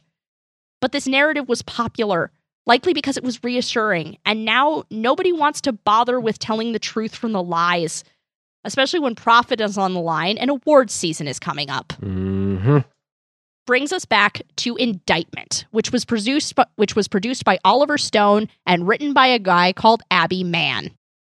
Where that becomes problematic is the fact that Mann never doubted the innocence of the McMartins and offered his service as an investigator during the trial and bought the life rights of those involved before the trial started and may have gotten an assistant prosecutor to leave the case via backroom dealings. And his interference may have actually contributed to the case ending with a whimper and no convictions. While elevating the defendants, the film in question demonizes their accusers. Judy Johnson died tragically young, likely of alcohol poisoning, and the film portrays her mental health struggles as being the root cause of her hysterical accusations. She's even labeled a schizophrenic, as if the children of the mentally ill are somehow exempt from molestation. Or maybe those cases just aren't worth listening to, hmm? Besides the character assassination of a woman struggling with more metaphorical demons, the film decides to take all the actual evidence from McMartin and just put it like right in the trash. Many scoff at the children's claims of secret tunnels under the daycare. Few know that the tunnels were actually found. Filled in, sure, but there. And what of the physical evidence on the children themselves? More than one kid from the daycare turned up signs of genital trauma.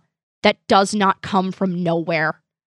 But like Tipper Gore, Mann's take on the situation informs our view to this very day.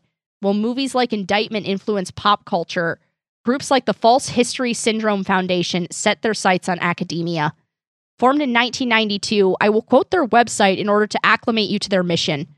Document and study the problem of families that were being shattered when adult children suddenly claimed to have recovered repressed memories of childhood sexual abuse. False memory syndrome, according to them, is what it says on the tin. You remember shit that never happened. This diagnosis, by the way, appears nowhere in any edition of the DSM, but sounds official and can be a powerful persuasive tool to those unfamiliar with the art of psychiatry. FHSF, False History Syndrome Foundation, goes in hard on the idea of malicious therapists and crafty social workers deliberately leading impressionable people into having fake memories. Their board of directors is not exclusively psychiatrists, psychologists, and real victims like a sane person might expect. Nope. Got a magician and two of the bastards behind MK Ultra though. and you want the real kicker? You want the thing that'll really stick in your teeth? The False History Syndrome Foundation was founded by Pamela and Peter Freyd. after their adult child came forward claiming they sexually abused her. So they immediately founded an organization to prove that to, to say that no, that never happened. You know why I said it's going to be the one that sticks in your teeth? Yeah. Yep. Like No, uh, that that my brain caught on that like a loose nail. I thought these people were respectable until I read this article. FYI. Now I don't trust shit they have to say anymore. And that leads us into our next discussion question. This section seems like a great crash course in what happens when entertainment is prioritized over good information. So I ask you, fellow podcast people, none of whom are Ozzy Osbourne as far as I know, how do we navigate the line between being engaging and being responsible, particularly when it comes to grislier topics like child abuse? Yeah, unfortunately, I don't think there is a way to navigate it because it's always going to be the most outrageous and most outlandish stuff that gets the most popularity. As you, you know, and especially during that time, all that stuff was going down. What did that have to do with Satan? Right. Nothing. Like that just got thrown in there. Yeah, exactly. Nothing. It's completely evil and horrible what happened. And but that has nothing to do with Satan. But to throw it into something and just lump it into just oh, it's satanic panic, blah blah blah. It's false, uh, false history. It's this, it's that. It's what the fuck is wrong with you people? Yep. Yeah. Um that the, the the ritual abuse claims, if I am remembering this timeline timeline correctly, those emerged because of Kee MacFarlane and the interviews she was conducting with the children, all of which are deemed inadmissible because they're bad interviews. Yeah. Uh, and I, I can't I can't get away from this this thought. I mean, I know I've said this already on this episode, but uh, that you know, if if there was some, you know, there are predators out there, there are evil people out there, uh, and I can only imagine when the panic started up, you know, the thought must have crossed some of their minds of like, wait, especially like towards the end of the panic, right, where people are starting to just disbelieve uh, wholesale any sort of these strange claims. Just saying, well, if I throw on a robe and I chant some gobbledygook, I can do whatever I want to the neighborhood kids and no one will believe them. Like, and, and I, I think, like I said, and I also think that it's possible. I mean, oh, there's been allegations that the CIA even made use of it with MK Ultra, uh, that they, you know, dressed up some of what they did to people in satanic guise so that it would become part of the panic, and in doing so, be completely discredited. Um, and I, I think that honestly is the greatest tragedy of the panic that I, I I took away from this book is that we allowed our fear and then our, our fear of Satanism and then our fear of uh, being proven wrong to allow us to basically just shove actual trauma under the rug. And and how much of that do you think was this sensationalist media coverage? Like, do you think they were direct agitators of that phenomenon? Oh yeah. Oh, 100%. I don't think there's been a single social evil or moral panic or uh, really, uh, it, it- I don't think there is, the media has ever been separate from those things. I mean, uh, tragedy sells. There's a Yeah. reason that there's a reason that stories about good people doing good things are called fluff pieces and and Yeah. relegated to the back pages. It it the tragedies, the horrors, the things that make us scared, that's what's going to motivate people to buy their papers. And I mean, and this has been true since forever. Uh, I'm, i for example, I mean, we when we were talking about John Keel previously, we talked about yellow journalism way back with the Mothman episode. That's all what the yellow journalism was. It was taking a real life situation and injecting as much possible drama and tension and anxiety into it as possible, in basically in order to get people so worked up and afraid that they're hanging on your next word. They're waiting for that next article and they're so that they can hopefully get something that will give them a sense of catharsis or safety because now you have them on the hook. And I think that, that has been, I mean, that's one of the oldest sales tactics we know of. Mhm. I, I think that's largely why the satanic panic happened because if you really look at it, like this book covers the panic from a lot of directions. So look at movies, D and D, uh, comic books, but all those pieces are pretty like they, they're not really truly connected to each other through a vein of satanism they're Mhm. just things that people projected satanism onto and and I- and I think that, that was largely due to the media because they were constructing their narrative from the pieces of society that mainstream uh, America found distasteful. Mhm. Well, it's like the fact that every few years they start reporting on shark attacks again and lead people to believe that there's a swell in shark attacks, and the numbers have always remained static. hmm Yeah, sharks are another uh, victim of the media.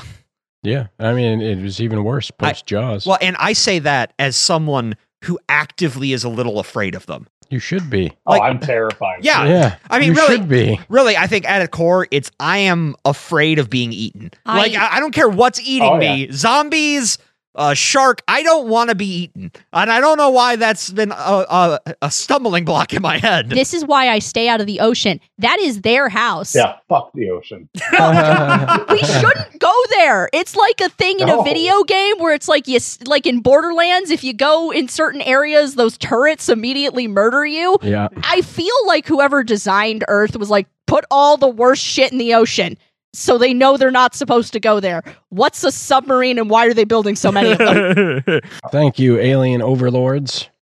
Mm. I don't think the alien overlords gave us submarines. I think they tried to take the submarines away and we No, were like, I'm- "No, I want to see what's down there." No, I was thanking the alien overlords for the horrors under the sea. Oh, yeah, they put those down there. Especially where we can't reach, where eh. Cthulhu's hanging out. where Yep. he just pop out of nowhere.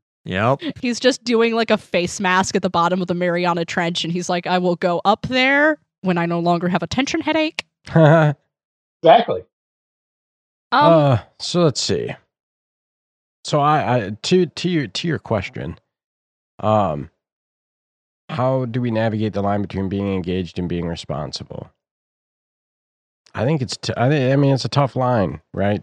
But the reality is this, and it's it doesn't matter what the topic is, and this the reality, in my opinion, of course, um, you have to no matter what media outlet that you you watch or listen to, you have to do your own research. And not just with things like this, though it is imperative in my opinion, especially like like if you have a kid that's super into metal and you think that metal music is satanic and because it was you know you you grew up during this era of the panic and that just hasn't left you for whatever reason i think it's super important that you as a parent listen to the music. You take the time not and you know what, not don't just listen to it. Read the lyrics under trying to understand what the message is that the band that the band is sending because 90% of the time it's way more positive than you think it is. Like metal music as a whole is about pouring your emotions out in into this into it is poetic. It is beautiful.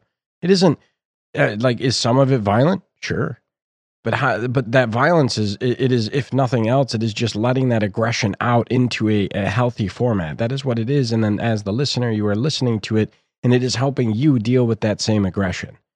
Like I I- you know so like i think it is important that that people do their own research into this and try and figure out what it is what is it that it attracts your child to these things? What you know what whatever.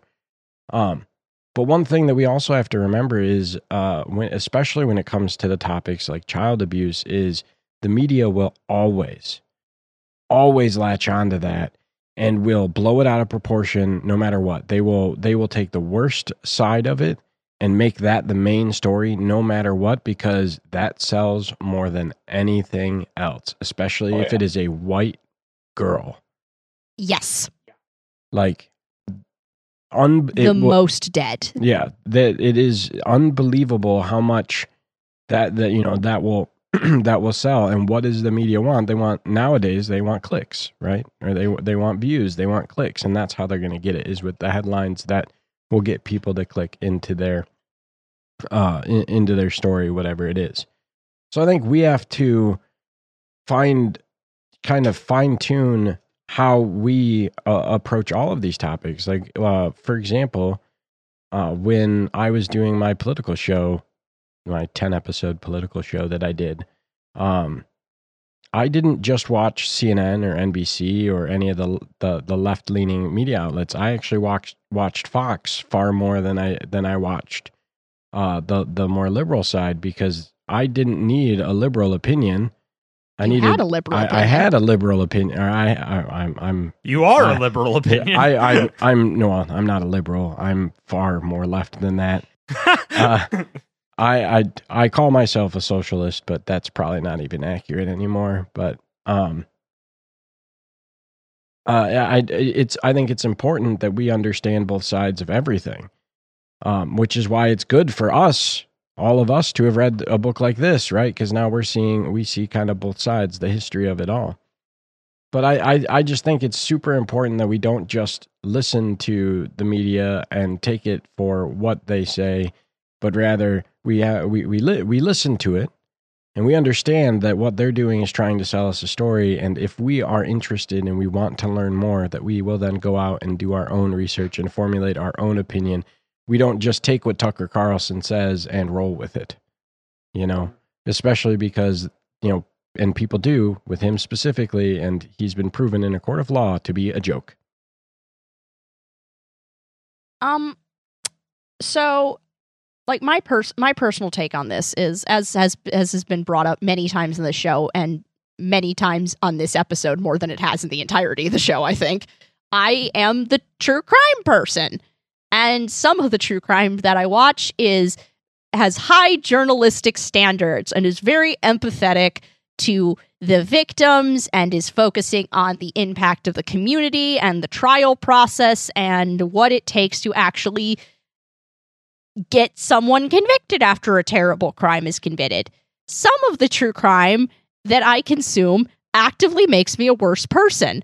Um and th- this is a question th- th- this this question of like how do you walk between being entertaining and just being informative that is kind of at the heart of the moral struggle of being a true crime person of it's like should I be consuming this?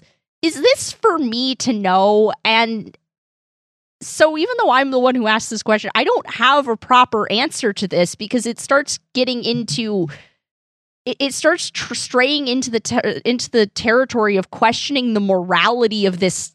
I I hesitate to even call it a hobby because that feels so diminishing to uh, to, to, to these facts that I am consuming. But this this act like it it it it starts to question the morality of this thing I do, of this thing that I consume as entertainment. And there, like you know, there are times where I'm halfway through a last last podcast on the on on the left episode, and I'm like, I can't fucking listen to this, and like mm-hmm. I turn it off. And I, but at the same time, people do not control what they find entertaining, mm-hmm. and I'm going to be very crass and very disrespectful right now t- to some people Gary Lauwers is dead.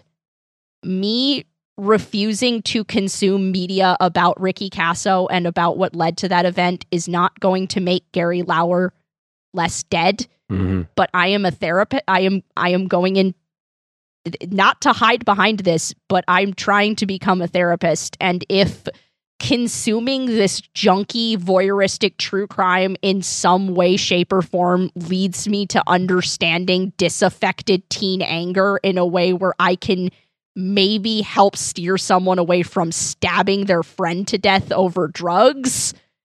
Then hashtag worth it.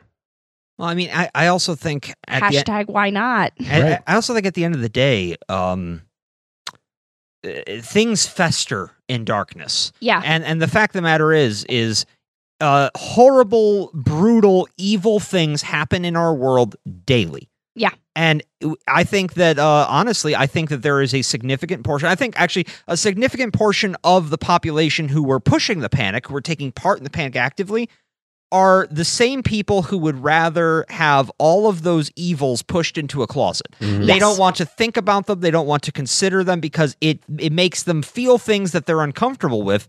But I mean, I I, I love horror. I know we I, I think all four of us love horror here. We've talked about it a little bit and I horror to a degree to me it it's meant to make you uncomfortable because it gives you a way of interacting with these evils in the world um in, in a safe way. And i think true crime may serve a similar purpose. It it you know we yeah. see these evils are happening and it's it's natural and okay to want to understand why they happen.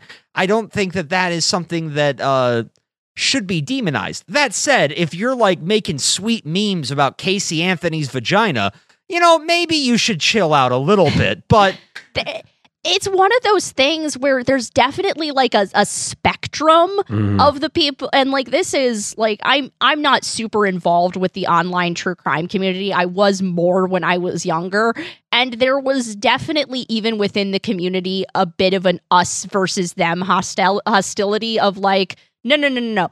We're doing this correctly i don't know what those weirdos over there are doing. We're doing this correctly. And i'm trying to break out of that mentality because i don't think i should ever exempt myself from examining my own behaviors.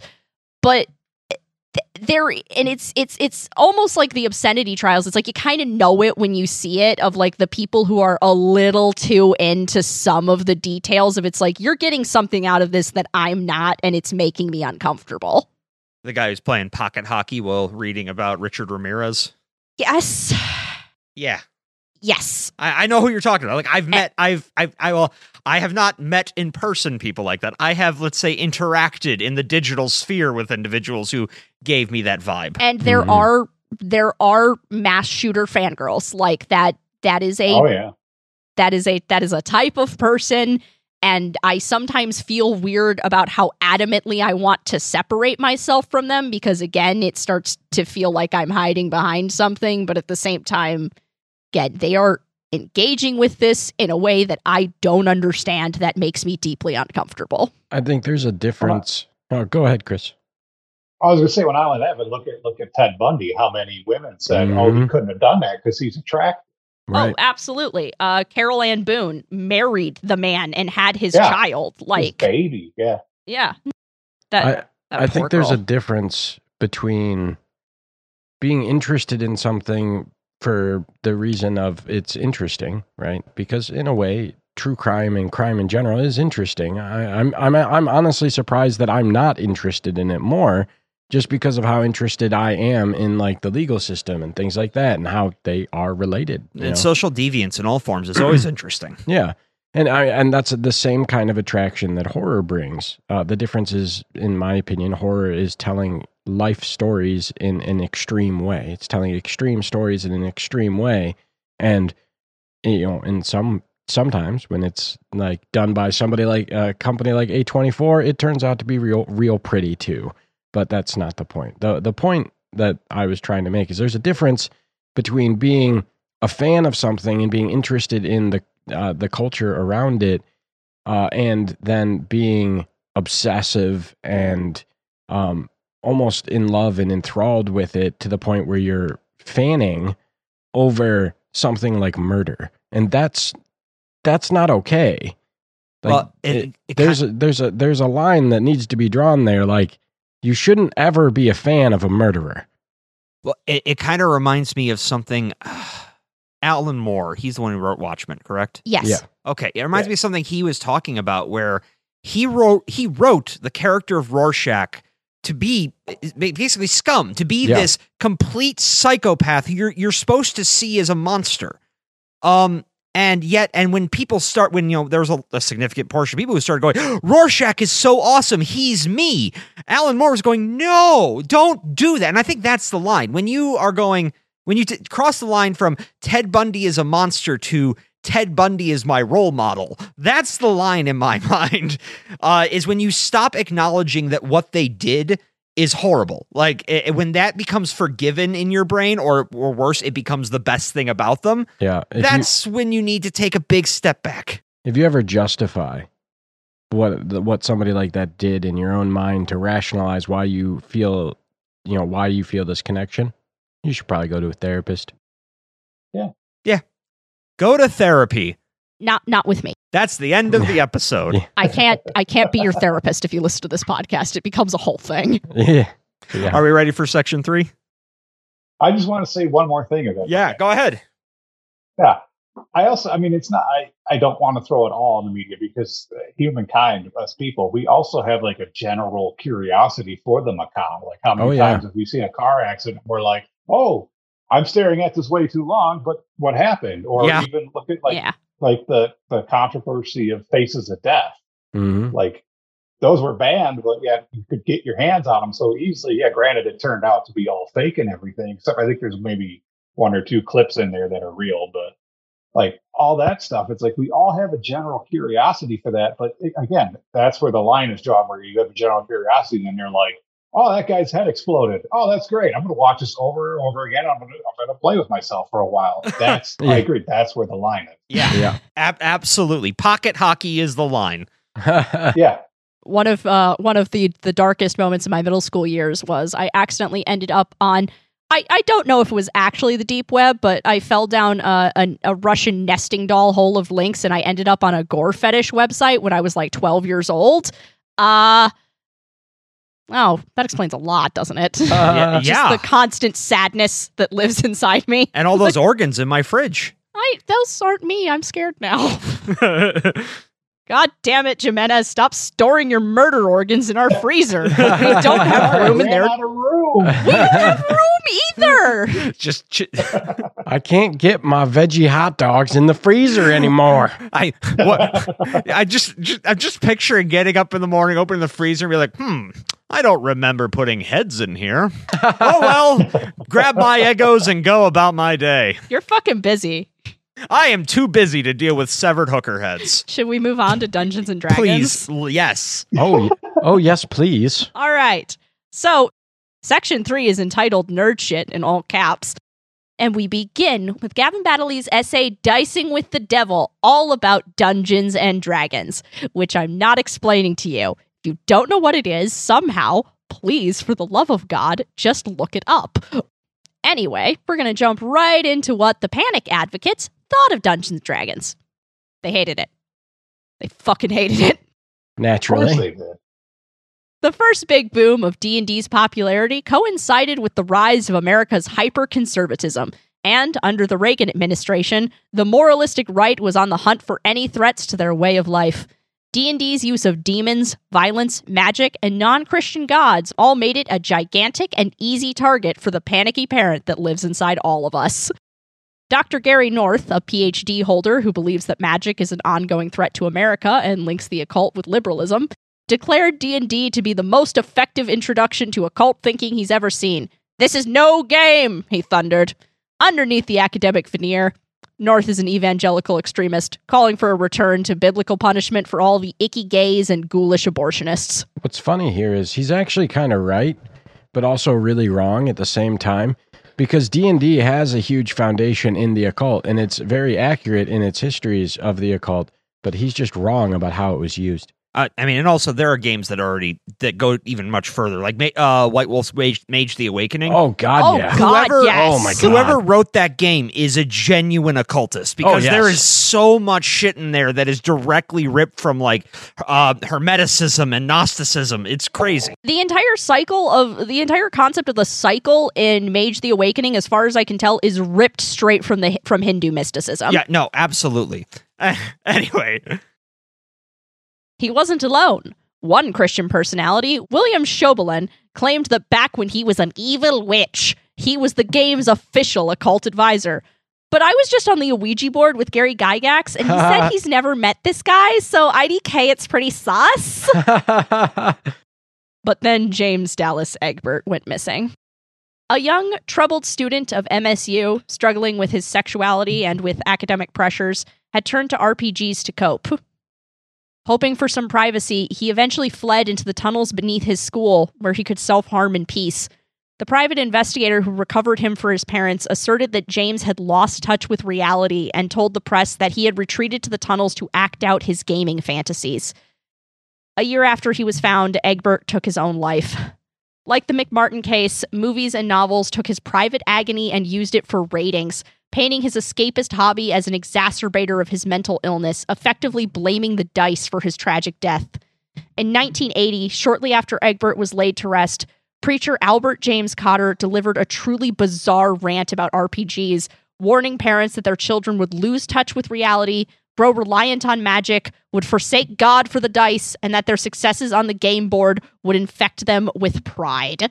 Yeah, that's kind of true too. I mean, I have definitely prayed to the dice a number Oh, of times in the middle of rolling them. yes, the uh, dice gods are real. People. Actually, I don't know if it's praying so much as begging. yeah. I, I will admit, our tendency in our LARP group to refer to the storyteller as God is not a great look in this context. um, You know, I didn't think about that, but you're right. yeah, that's fair. I mean, oh my God, are we the problem? I, we're ju- we're doing mild heresy. No, we're the offspring of the problem. Oh, okay. That that makes me feel better. I, I mean, I I am a, I am literally a third generation D and D gamer and LARPer, so like they are kind of right about the whole corrupting Oh, the youth thing. You'd be a second. You'd be second generation. You said third. Okay, I meant second generation. Uh, but yeah, um, Jimenez, uh, the very first game of Werewolf the Apocalypse ever premiered at Gen Con, and my parents were there and participated in it. That's fucking awesome. I I know, right? Yeah. anyway, clumsily, Preacher Cotter attempted to twist Bible verses from thousands of years ago into topical decrees, claiming that, that Jesus and Moses and God himself were strictly into wholesome games like Monopoly and tax evasion.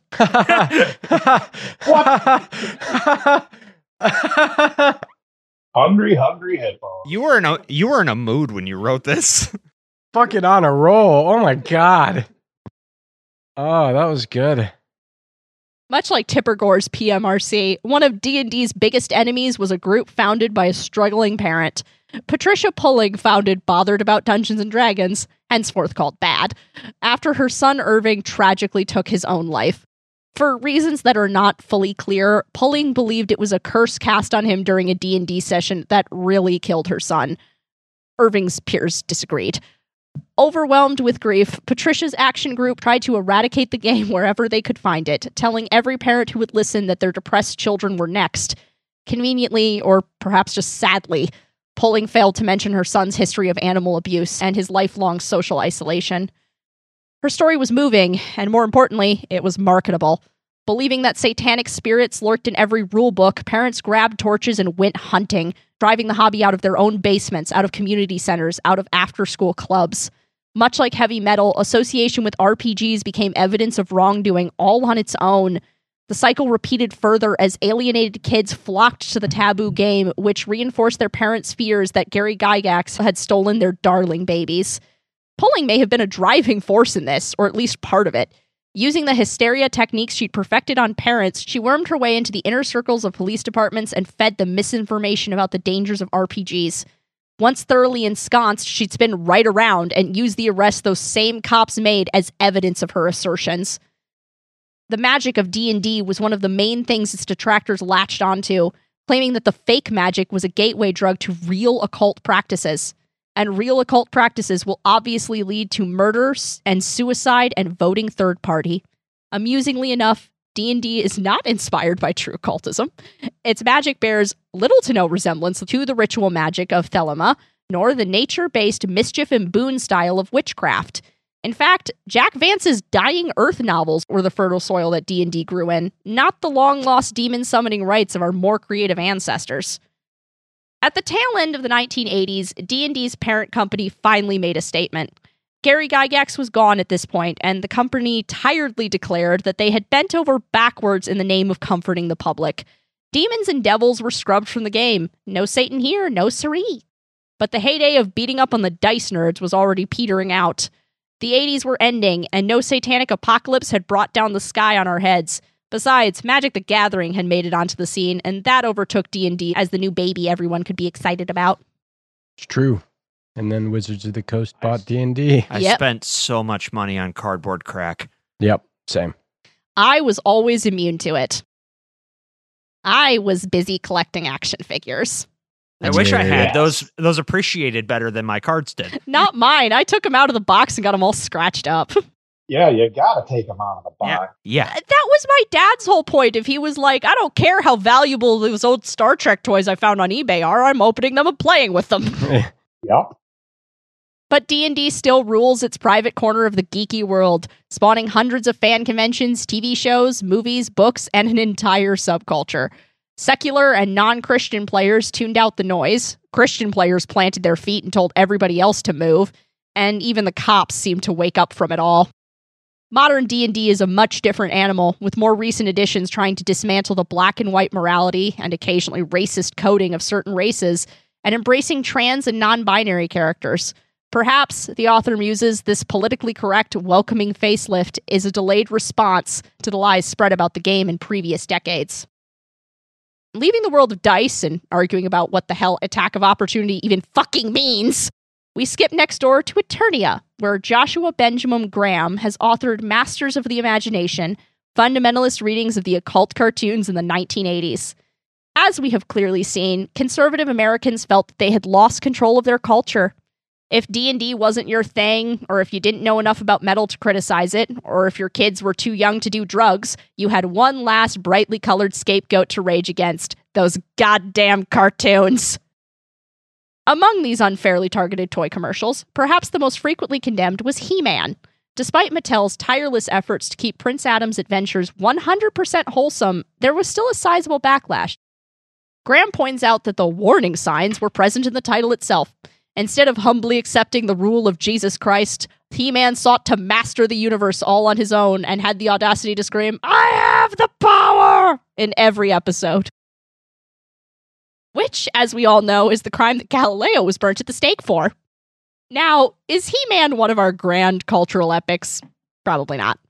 Like most cartoons in the 80s, it was an ad for toys more than anything, but frequently ended episodes with child friendly PSAs that encourage kids to think through problems, avoid strange adults, and not resort to violence.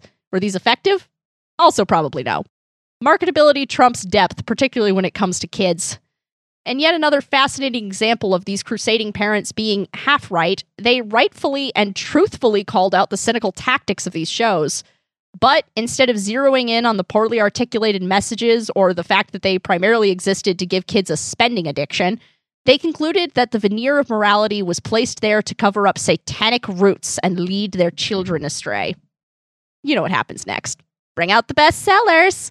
Phil Phillips, a man with a deeply cruel name that might explain his constant rage, authored the book Turmoil in the Toy Box, one of the earliest examples of anti cartoon literature. In these books, Phillips and his equally opportunistic ilk fill the pages of these formulaic sto- of these formulaic tomes with unprovable anecdotes about the ill effects of cartoons, their tie-in toys, and games. They then leap from anecdotes to lies, in a move that is tried and true by the evangelical right, Phillips sulkily claims that Christians are marginalized on TV, portrayed as unintelligent and unfairly othered by mainstream programming. When not bemoaning their own imagined oppression, these authors try to sound reasonable by citing the violence of these cartoons as an inarguable problem, borrowing pages from the books of secular public health action groups. Never mind the fact that kids' cartoons from the 80s are by and large bloodless and empty of death and never mind the fact that the evidence for imitatable violence is shaky at best. None of that stacked up to the core point. These books confirmed what parents already thought and gave them leave to go ape shit. Many Christians and Americans in general feared television. They worried it would make their children illiterate. It hasn't. That it would rob them of their irrefutable authority. Good. And that it would drown out the holy words of God in the Bible. Thanks, Satan, for televangelists, or I wouldn't have a snide comment to make here. As usual, the screaming parents got their way. U.S. Surgeon General, remember this dude? Launched an investigation into the evils of the talking future box, desperate to prove that it was the root of all American violence. And as we learned from twin telepathy, nothing fucks up an experiment more than thinking you know the answer going in. Ultimately, no causal relationship emerged, and the Surgeon General's office was forced to concede that mm, maybe TV was just a new medium, and like fairy tales, should be something parents either used as a teaching tool or something they should simply trust their children with. Parents weepily responded that, unlike bedtime story, they had no control over what their children watched. Odd, given they're the ones paying for it and also setting literally every other rule their servants, offspring, lived under. But hey, I guess He Man really does have the power here. I mean, that is an attractive Speedo he wears. Sa- says the cis straight man. Yeah, yeah. I, I can rec- I can recognize an attractive bulge and ma- maintain my heterosexuality as the 21st century. Besides that, Mr. Surgeon in Charge guy, how could any one parent battle back the united forces of darkness, brainwashing their little one with catchy theme songs and accidental homoeroticism? Ah. Maybe that's why my parents didn't want me to watch shows like He Man. They thought that they'd make me gay.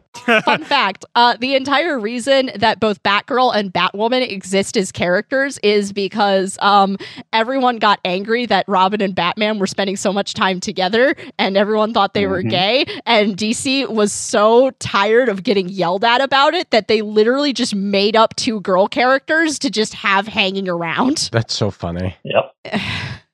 Ah, Uh, d- d- comic books are f- stupid and I love them so much. as as I think every true comic fan I've ever met has said. yeah. You- it- I Yep. feel like they're more fun when you're like, this is stupid, like the entire time. oh, 100%.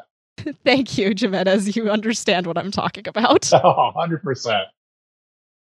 Phillips, for his part, was still talking and loudly proclaimed to all of Christendom that children were being conned into inviting in the devil. If they used their imaginations to pretend to have He Man's powers, he reasoned, perhaps they'd draw the attention of real demons, who would then buy their real souls in exchange for real magic, which, you know, let them? It's America, pursuit of happiness, and that demon is a hardworking entrepreneur, sir. Like most controversies before it, the He Man debacle died off with an embarrassed whimper. The cartoon remained popular, and there is still no study concretely linking cartoon violence with real life murder or even real life shoplifting. These days, a cartoon like Steven Universe or Owl House can be even more overtly occult and anti authority and barely get a glance. Perhaps girly media is less vulnerable to satanic meddling. Or maybe everybody's just too tired of the fight. Speaking of tired, we're going to move into our next discussion question. Whoa! And here's a real big question for a real little podcast. How do we make sure that children aren't engaging with things that can hurt them? Or do we simply have to accept that sometimes kids will get hurt? Mm. Um, Be a parent. Yeah. yeah. There you go. even that I, I come back to i don't think it's possible pain and tragedy and difficulties is part of the human experience.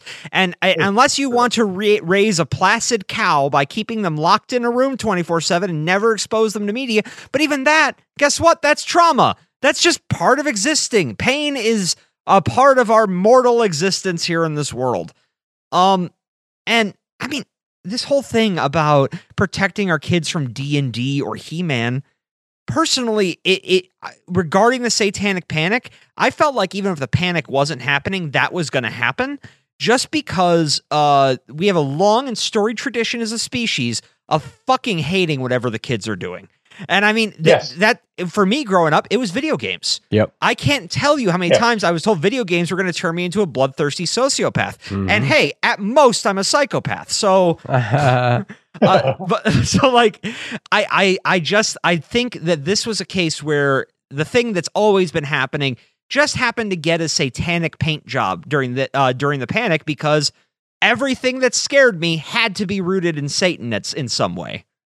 Uh, Nick, when you shared your notes with me, I saw that you put something in there about the fact that in an ancient Greece they railed against the concept of books or like not Yeah, ancient, like- yeah, th- because people would stop memorizing the stories and later on when the printing press was invented and books no longer had to be written by hand there was the same issue of like people were loudly proclaiming that it's like if we can mass print books they will lose their specialness and they will become worse and make us worse and dumber people Or, or or the I remember and like shortly after that what you had was uh kids are spending too much time reading and it's making it so they can't a- interact with the world because they don't talk to anyone they just read all the time.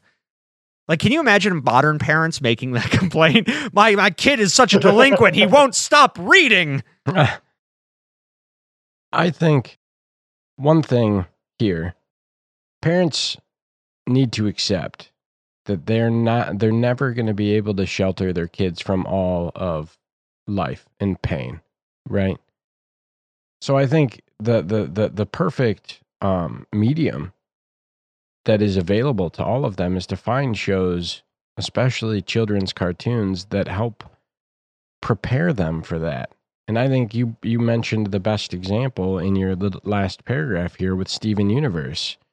Like Steven Universe has a very feminine uh lean to it, right? But the lessons that you learn and that a child will learn from watching that show will help prepare them for the world in a way that you as a parent likely can't.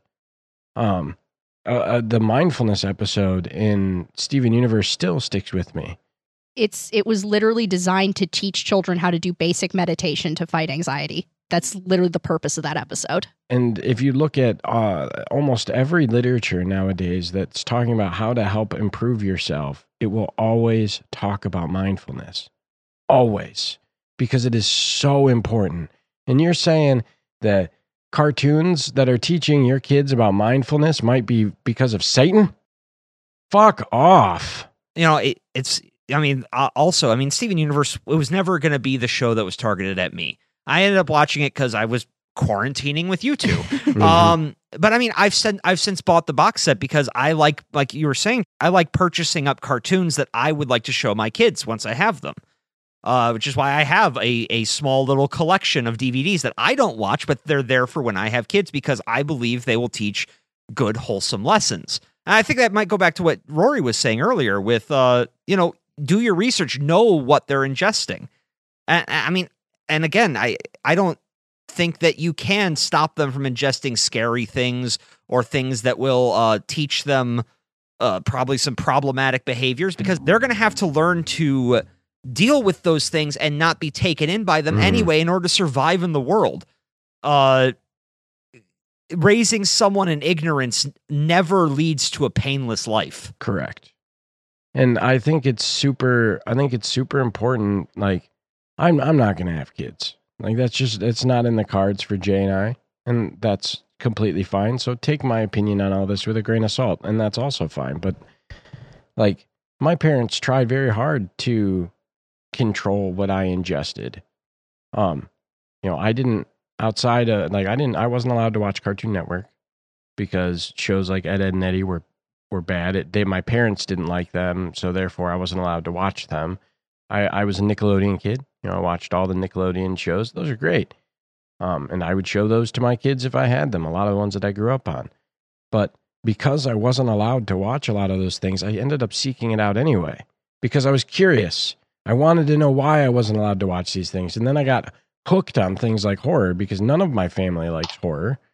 Um, and I watched it and I was enthralled with it, but then was almost felt like I should be ashamed of that because it's wrong and it's dark and it's like, or you could try to understand w- your your kid is invested and interested in these things and maybe try to find some common ground or if you don't like it then that's fine just let your kid enjoy the things that is making them happy especially if it doesn't hurt them um but I, I, I, I think ultimately kids are going to get like you kids are going to get hurt. You can't go through life ever without feeling some kind of pain. What you can do as a parent is prepare them for that pain and there are so many things out there that are going to help with that. You know, that it's like I I have this weird opinion and I, I know it's not shared by a lot of people, but once you hit like like 12 I think every kid should just start going to therapy. Like just to start prepping them for dealing with all of that. Like go to therapy to have somebody who's not your parents to talk to about the things that you are at this point never going to talk to your parents about. And you accept like as a parent I would accept that. I'd be like I know you're not going to talk to me about these things. I want you to and it's fine that you don't want to, but I do want you to talk to somebody about them. So let's talk to a professional. You know, make it so it's not a bad thing this is great. It's good for you. It's good for all of us. You know, Well, I mean, I, and I think that's a good point because I mean, like you said, they're going to ingest this material anyway. Whatever you find offensive, they will ingest it. And if they don't have the tools to uh, internal, to, they don't have the tools to kind of view that and break it down and I don't know, internalize it in a healthy and productive way, then you're going to get, you know, you're going to get those kids who are burning ants with a magnifying glass. well, or or on the other side, and, and you know, I I I don't like using myself as an example, but in this situation, I think I'm a great example here. Uh, I didn't have the tools because I was effectively taught to uh, hamper down the, the like all of that, right? Either hide it away or don't show it. And what happened? I became an addict. You know, I I I sought out these things, and then I didn't know how to deal with everything that was happening around me. So what did I what did I do? I sought after the same things that the people in the music scene or whatever else were all doing too to help deal with their pain and therefore I ended up doing drugs and partying and you know all all of the things that I should have avoided, you know. But that's just the that's just that's kind of the nature of what happens when you you just let shit lie, you know. Yeah, Yeah. I mean, well, and that's kind of one thing I'm thankful of. of, You know, I said earlier, I was largely just allowed to read whatever. I mean, my uh my mom usually would be pretty would be a little more cautious if I was like ingesting a film like a horror movie with uh other kids cuz she didn't want other parents to be calling her. But I mean, if it, I was on my own, I I watched tons of really grotesque horror movies. I read a lot of uh, a lot of books that featured things like sex and violence and through those I, I i believe i developed a kind of a healthy way of not only dealing with those with those topics or darker topics when i encountered them in my real life but i mean it also gave me a, a better view a better view of what the world could ha- what could happen in the world out there and i mean when i started getting access to the news oh boy i'm glad i had that prep work especially in the modern day when i mean we uh, especially every generation that's coming in has more and more access to every piece of information and every event that ever happens anywhere in the world. And that's immensely overwhelming. I mean, I can't imagine what it'd be like to be, you know, going around 12, 13 year old and just beginning to kind of get aware of the larger world around you and looking out and seeing this horror show that's presented by the media.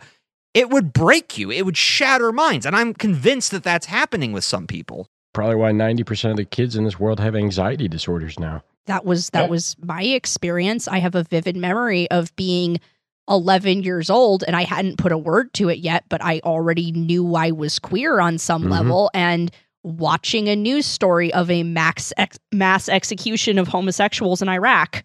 Mhm. Like I have a vivid memory of that and that's one of those things where it's like you know, people were getting on my parents' case about the horror movies they let me watch and it's like maybe that's the thing they should have been keeping me away from. Yeah, I mean, fiction innate. I mean, don't me wrong. There is exploitative fiction. oh yeah. absolutely. There's a great, great essay in this book about uh, some of the exploitative satanic erotica that came out around this period. Buy this book. Uh, yeah, it's, it's a fantastic book. If Yeah. you can find a copy, buy it. It's hard to find right now. Yeah, e- eBay is about the best option you're going to get because we're we're all convinced that Nick bought the last one off Amazon. I, I am convinced as well. Sounds This- about right. it said they had one left. I bought it, and then it was no longer on Amazon. Uh Chris, you you made the you made the the wonderful statement of be a parent. Would you would you grace Yes. me with the privilege of elaborating on that? yes, yes, no problem.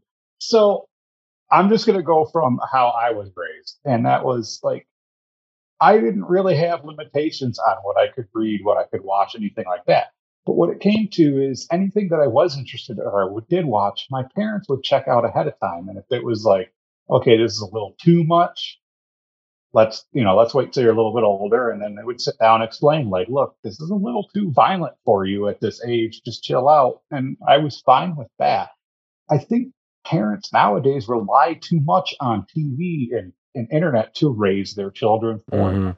Mhm. because I'm just just from my life experience, I have cousins that you know when their kids are out of hand, they just here's your tablet, have fun. Yeah. They don't want to deal with it, and it's like no, you can't do that because who knows what they're looking at, who knows what they're watching. It's true. Uh, you know, and I, I, I'm pretty sure I'm a little older than most of you. So I, you know, I, I have no idea what Steven Universe is, so excuse me. But so I grew up on like the real Ghostbusters and Sonic the Hedgehog and, and Mighty Max and stuff like that. Like Mighty Max had a huge like occult. I am so thrilled you said Mighty Max because that was my first cartoon. My parents literally were showing me Mighty Max when I was a literal toddler. like So yeah, but like Mighty Max like has a it's got demons and monsters and stuff, and like my parents sat me down, and you know, they- they're not, they aren't, they were never religious. They, um, they, they grew up both in religious households, but they both said like, if that's something you want to do, you can go ahead and discover that on your own. And I, and I did dabble in religion for a little while, and that's more or less why I'm agnostic right now. But um, that's a whole nother story Hmm. uh, something like demons and all that. They sat down and they said, like, these may or may not exist. We don't know.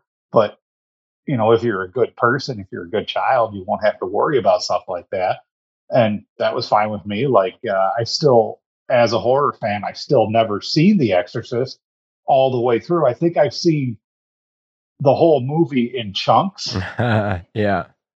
but even like that's one of the movies that will still terrify me to this day and uh that was one of those films that where they were like no this is just a little too much and i think if if parents were a little more proactive hmm we wouldn't have the the karens nowadays i guess you could say Yeah. You're not wrong. No, it goes back to like a lot of like what I was saying earlier too. Like if you know that this is something they're interested in, ingest it yourself. Find out what like see see what's going on in this. Is it do Yeah. what, do you deem this appropriate? Can that can your child handle this? Like Well, and that's a big thing too, is because not all kids are made made the, made of the same stuff. right. I mean, they. I I can think of a, of a, one particular birthday party I had uh, as a kid where I wanted to watch. You know, I had friends over and I wanted to watch uh, horror movies. And halfway through, I don't even remember what movie it was. I think it was the first Scream movie. Uh, halfway through that, one of my friends just started crying and went home because he could not handle it. I mean, the rest of us were fine, but and obviously you can't really control when that's going to happen. The kid went to a party, he saw something he wasn't ready for, but I, I mean, I think that that illustrates the fact that you could have one kid who can ingest this material and uh, responsibly ingest it and contextualize it and understand what they're actually seeing, and then you'll have kids who can't, and that's that's perfectly fine. Like, existence is on a spectrum. Period. Yeah. Uh, I mean, Mars Attacks scared me as a kid, and that's a comedy. c- that's because Mars Attacks is fucking terrifying. Yeah.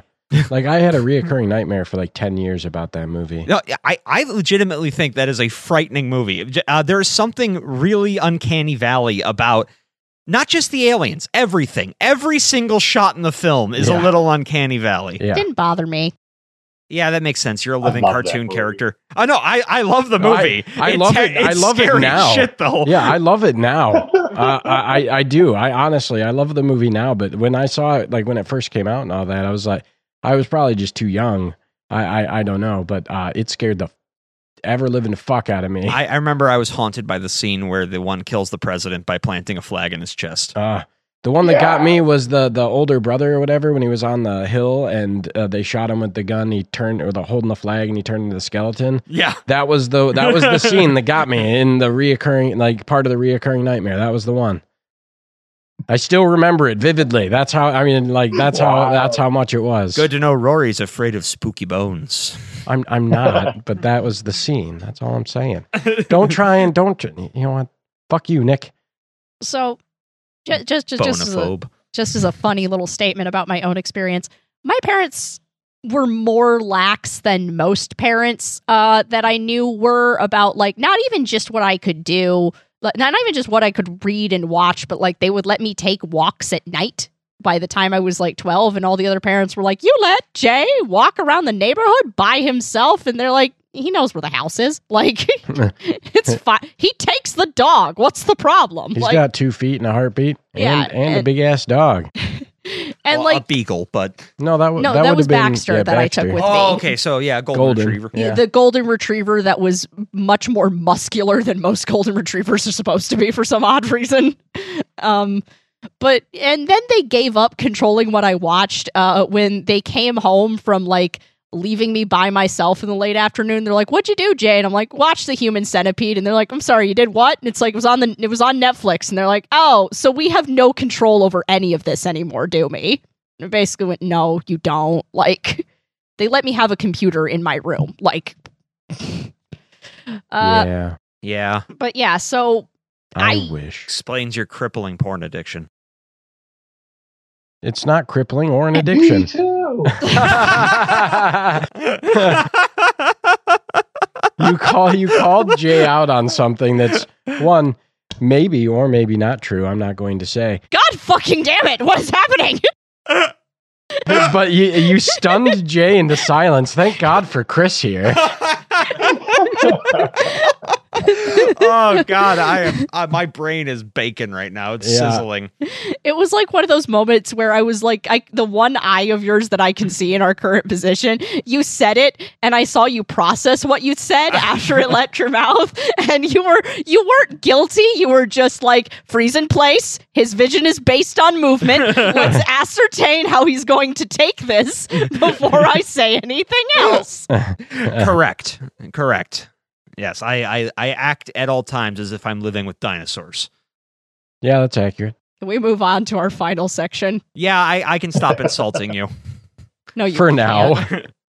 So section four is entitled frauds. There's a reason for that because we're talking about frauds. Thank you. I got it. You know, for all the talk of the Morning Star being the prince of lies, his opponents seem to have a real shaky relationship with the truth. Uh, Let's start with a man who made millions off his own lies, Mike Warnke, dubbed by many as the accidental architect of the Satanic Panic. In his riveting and at times deeply personal essay, Confessions of a Creature Feature Preacher, or How I Learned to Stop Worrying About Satanism and Love Mike Warnke, wow, I hate that title. I love the essay. Yeah. though. That was the, one of the best essays in the book, in my opinion. Yeah, no, It's it's, great. I just hate that title. Former Warnke superfan David Canfield opens by saying he could spend the rest of his life trying to explain the full picture of the panic and Warnke's role in it and still come up short. In 1973, lifelong dork Mike Warnke published an autobiography called The Satan Seller. In this thing that I technically have to call a book, Warnke claims that he spent his childhood terrorizing every adult around him before falling in with a satanic coven when he went to community college. Lured in by promises of drugs and sex, Warnke soon began to claw his way up Jacob's ladder. Soon he was the grand high priest of awesomeness, ruling over a coven of 1,500 people in California. As said grand high whatever of who cares, Warnke confidently tells us tales of his participation in satanic ritual abuse. He and his minions summoned forth demons, kidnapped victims to be raped, tortured, and sacrificed.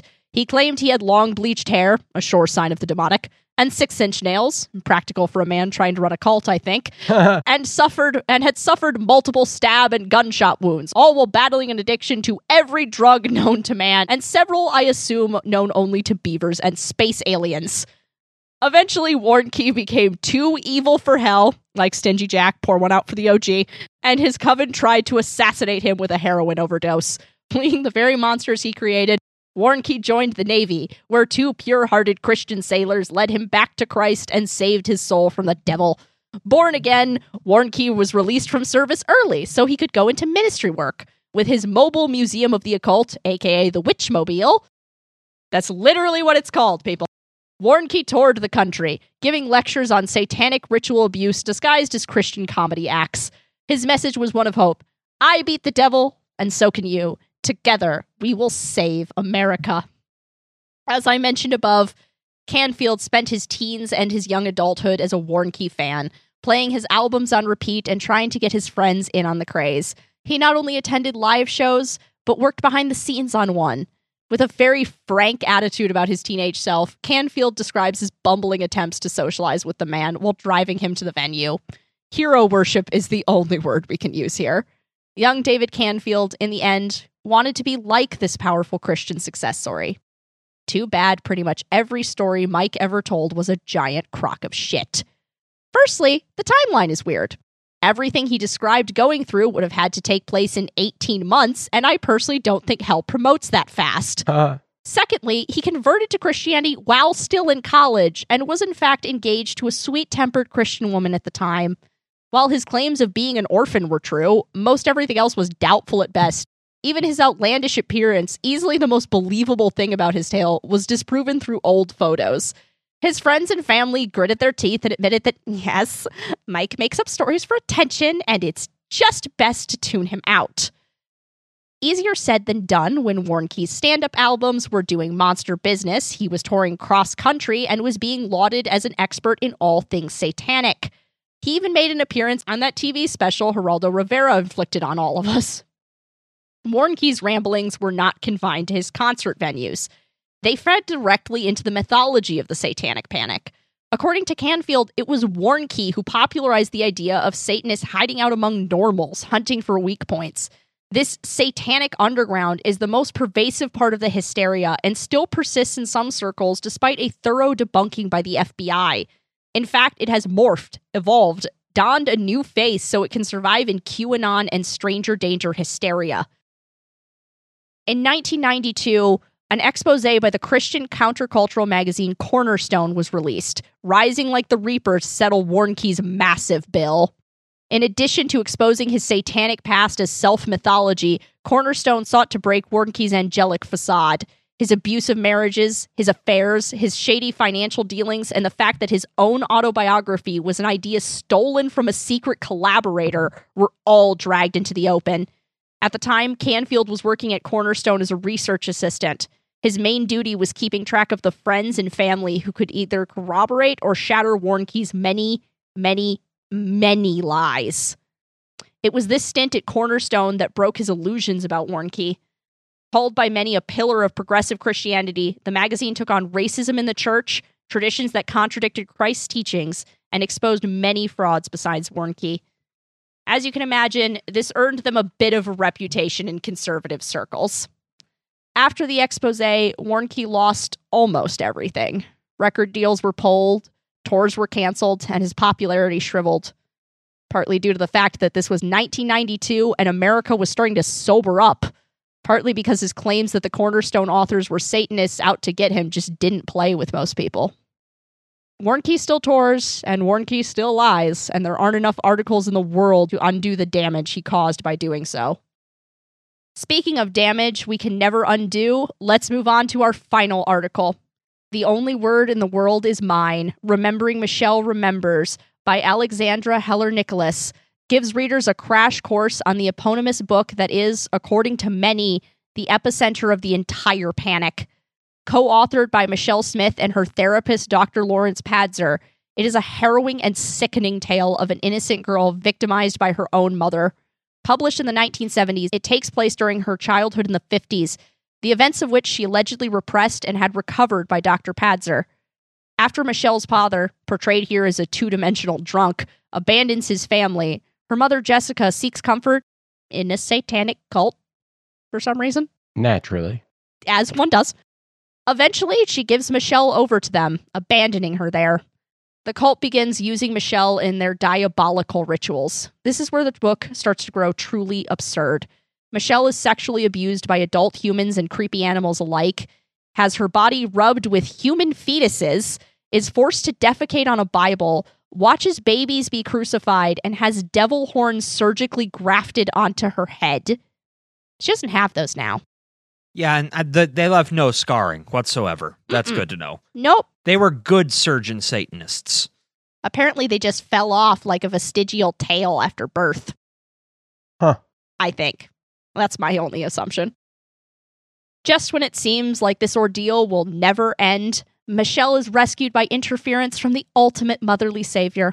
The Virgin Mary appears before her in a beatific vision, and through vague, miraculous powers, she sends her son, not her, that's important, her son, Jesus, frees Michelle from the cult's abuse. She returns home to peace and safety with her mother, who sold her in the first place. Yay! Jessica Smith died when Michelle was 14, and Michelle ended up in a Catholic boarding school. After completing her education, she began receiving care from Dr. Pazder at a mental health facility. After suffering a miscarriage, uh, Smith began decompensating, and with Pazder's guidance, began to recall her unwilling involvement in satanic rites. First and most troublingly was the Feast of the Beast, a Warnke esque festival of screams and cannibalism that occurs every 27 years. The book wants us to remember this number because, according to Pazder's math, that means that the next one would occur in 1982 and drown all of Christendom in blood. The book's monster success brought Smith and Pazder into the spotlight, and they became talk show darlings. During this press tour, they both divorced their spouses to instead marry each other. At what point they went from patient caregiver to lovers is distressingly unclear. Major news outlets presented the story in the modern era, well understood as lies or distortions, uncritically as pure fact. Part of the reason the public bought this was the session tapes, in which Michelle audibly breaks down while allegedly recalling these horrific events. But Pazder is the real profiteer here. The main author of this book, he paints himself as a strong, white Christian man the moral authority standing firm against the forces of darkness, and please understand the emphasis on dark. In his own words, Pazder describes Satanism as reminding him of Africa, by which he means dirty, backwards, unevolved, God forsaken, and disease ridden. Never mind the fact that 90% of Pan African social ills can be directly traced back to the crimes of Christian tinged colonization. Pazder paints the devil as black and has no qualms admitting it beyond the mind numbing racism and voyeuristic views of child sexual abuse, Michelle Remembers takes a few smug swings at the entire concept of women. Despite the bulk of the cultists being described as men, the book's ire focuses on the women of the cult as the real monsters. In a common refrain, the book seems to feel that, while men shouldn't be applauded for molesting children, we shouldn't be surprised when they do. Women, on the other hand, are meant to be pure and motherly. Michelle's mother, Jessica, is painted the, as the ultimate evil for her failure to protect her. But she still has to raise the kid at the end. Not even a deal with the devil gets you out of unwanted parenthood. Despite the monstrous success of Michelle Remembers, the story never made it to the silver screen, a fact that many anti satanic panic voices are immensely grateful for. The book's initial name dropping of the Church of Satan as the people behind the cult, and Anton LaVey's far from idle threats of legal action were likely the primary factor in that. However, its influence is still far reaching. Legendary literary publisher Thomas B. Congdon penned a foreword for the UK edition of the book, putting his full faith in Michelle's story. As mentioned above, he was far from the only authority figure to lend credence to this demented tale. Pazder too uses his education and authority, assuring the reader that they should believe the tale simply because he believes it. And the harm of the book goes beyond reinforcing shitty ideas about people of color and women. Pazder's memory recovery techniques were never based in sound science. These days, they are more or less completely debunked. But before that, he introduced the greater public to this insidious idea the idea that it doesn't matter that you think you have never been victimized. You wouldn't know it if you had been. Monkey see, monkey do. Down on their luck, therapists or bored attention seekers saw Pazder's rise to stardom and scrabbled to follow. Dangerous hypnosis techniques and the power of suggestion and the inherent trust we placed in our therapists all combined into a brief but troubling fad of recovered memories. Recovered memories that more thorough checking revealed were actually altered memories of ordinary events or complete and utter lies. Like the West Memphis Three, innocent people were arrested for crimes that never even happened. And to this day, we have mad gunmen bursting into pizza parlors trying to save a little girl who doesn't exist. And on that somber note, we move into our final, equally somber question. Frauds are something we've talked about a lot on this show, but this is one of the few times where those frauds have caused ongoing, measurable harm, I ask, is there such a thing as a harmless fraud? And if a fraud is discovered, what are we supposed to do about it? I mean, it really comes down to what the ramifications were. You know, I mean, I think if if you per- perpetuate a fraud that leads to someone going to prison or losing their their business or their their livelihood or God forbid their life, you need to be punished. Like I, I don't think know if there is any laws on the books right now that would make that happen. Uh, but that's just a personal belief of mine. Um, but I think that that we talked about this with paranormal stuff. Frauds exist, and how do we deal with that? And I think probably the way we deal with it is I know we've we've mentioned this before on the show is ignore them. Is that what they want more than anything is your ear.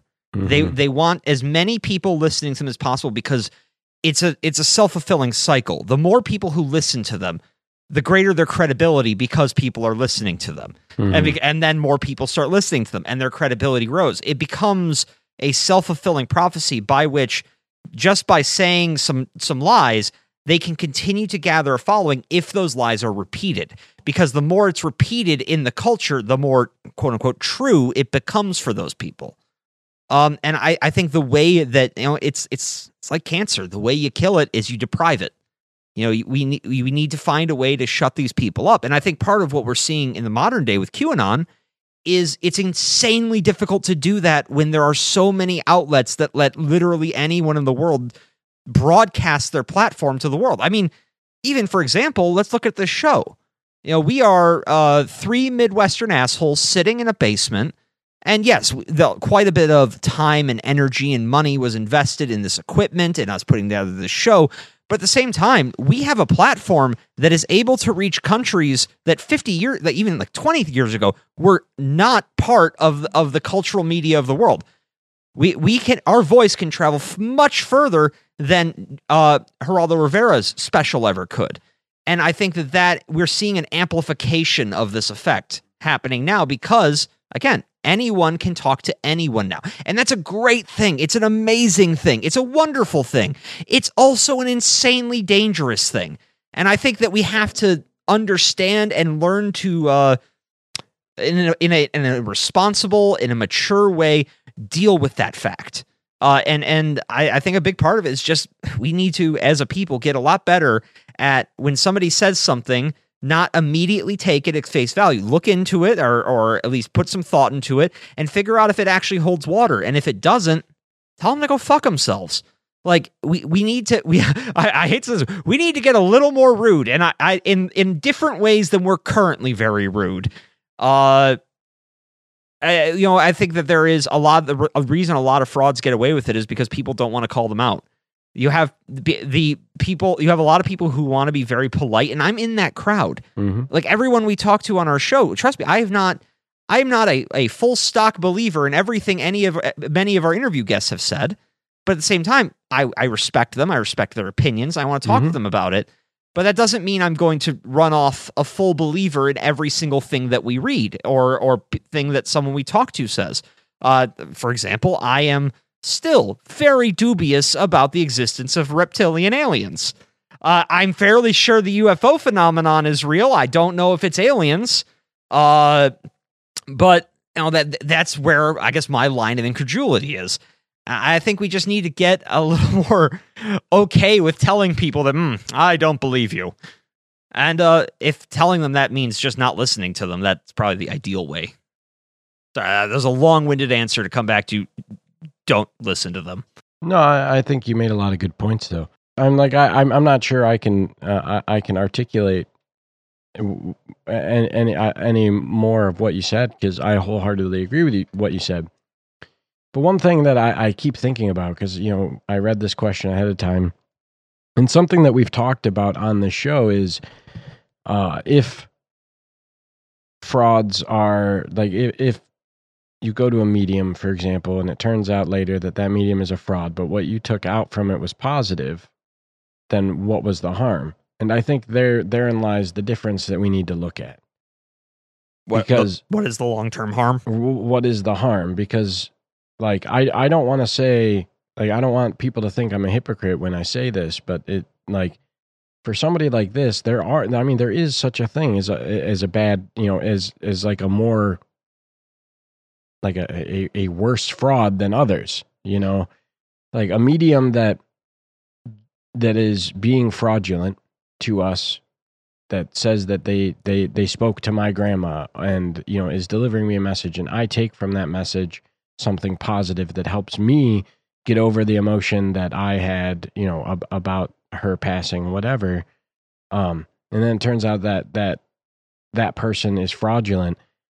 I still think that there's a, there's a way like there's a way for me to say, well, maybe she was, but that doesn't mean that the message she was sending wasn't sent from my grandma. It was just sent to me through her, right? Yeah. But not in the same not in the same fashion of of, of actual mediumship. Fine. But this is different because this person was actively fraudulent and trying to and effectively in the message that he was sending was actively harming other people. Yeah. Ruining lives and making a profit off of it. W- Warnke and Pazder are the reason there are people who went to jail for shit that didn't happen. Yeah. Like, like lives were ruined forever and and and that's that's the that's the bad thing. That's what you have to look out for when it comes to when it comes to frauds. And it's like how do you how do you deal with all that? And this comes back to what i was saying earlier. Ultimately you have to do your own research. You have to look into all of this. You cannot take it at, you cannot take uh, everything at face value and we shouldn't especially in today's day and age. Fuck i hope everybody that listens to this show listens to other things and not just our opinions I've said things that I found out three days later were just wrong. Yeah, uh, because we're we're not perfect. We're humans. We tr- we do a shitload of research and work for this show to make sure that what we say is accurate to what we're what we're talking about. But also remember the shit that we talk about here is fucking crazy. Yeah. You know. So I hope that everybody that listens to this show does additional research, and I hope that if they find something that we were wrong, that they tell us Please correct me. you know but that's ultimately that's what it that's what it has to that's what it has to be with everything. Like if you especially if you th- if you think something that somebody said is convincing do more research. Uh, especially if what they're saying feeds into beliefs you already had about the world. right exactly. Like like uh I'll, I'll you know i'll talk about somebody that all, all four of us uh, chris the most is is mutual friends with. Like we we read tenny's book we've talked to tenny we interviewed him and everything and, and several of the things that he said i've done deep dives on myself just to to back it up you know to listen to what to, to based on what he said and we've compared what he said to other things that we've read. And you know just just as an example and i and i respect the fuck out of him you know? So i i I even like even people that I mad respect. I'm wearing a, a, a shirt for the Paranormal Museum for the Newkirks, and I talk about them all the time. And I disagree with Greg on a lot, you know. And I, but you can still Well, I mean, I, I have a weird hero worship relationship with John Keel, and I'm fairly confident 90% of what he said is probably off base. Yeah, no, absolutely. It's you've got to you've got to be you can you can respect somebody and you can have uh opinions about somebody and and and and still disagree with them and that's fine. But yeah, you have to you have to actively look into it all. You have to do your research. That's that's my point and that's what I'm sticking to. And more than Wikipedia pages. What about you, Chris? Uh, I mean, you guys pretty much put it perfectly, but uh, my whole thing would be accountability. Uh, Is Mhm. there such a thing as harmless fraud? Yes. Uh, uh, to to what Rory was saying, when you speak to a medium or someone that claims they're psychic, that message that you get and what you take from it, that's whether they're being truthful or not. That's just what you receive. That's that's the message you receive. It, it impacts you the way it needs to be, which you know, as we know, a lot of uh, fraudulent psychics and mediums, they do their research. They they cold call you. They do all kinds of stuff, Yep. and uh, but still, you end up with some kind of experience or something out of it. But uh, my whole bit, it, it's more of accountability. Like, yeah, like if it's something where it's not destroying lives, sure, whatever, uh, ignore it, or like you guys are doing, spread the information like if you're able to say like hey listeners you know this is just our opinion but you know we we've we've discovered this so and so is a fraud it's up to you whether or not you still want to listen to it or not blah blah blah blah blah. Take it as it is. Um but for someone to be a genuine piece of shit and just profit off of something so horrible and to get away with that for the longest time and, to, and for nothing to happen to it it- that's i think there needs to be new laws put in place. There needs to be all kinds of things and hmm Mm-hmm. You Uh, guys put like i said you you all put it perfectly i Yeah. can't establish more on that The, the the only type of law, and Roy would na- know way more about this than I would, that they could possibly expand is like it's some sort of caveat to perjury. Of it's like if you told Yeah. a lie that leads to somebody getting arrested, can that retroactively be labeled perjury because you did technically lie to the court? Like, Well, if the Mhm. prosecutor wants to actually do like their job, um, depending on the outcome of the lie, is how is what they can what they can go after the the the fraudster with, right? So if I commit if due to my lies and my fraud, murders happened, I could be then held liable for those murders. Interesting. I, I wonder how often it happens though. Next to never. Because it'd be very difficult to prove. Exactly. And that's why it never happens is it's very difficult to prove with the way that our judi- our judicial system works because the burden of proof is on uh the prosecutor. And you and how do you get proof of something when a lot of it's based off of opinion?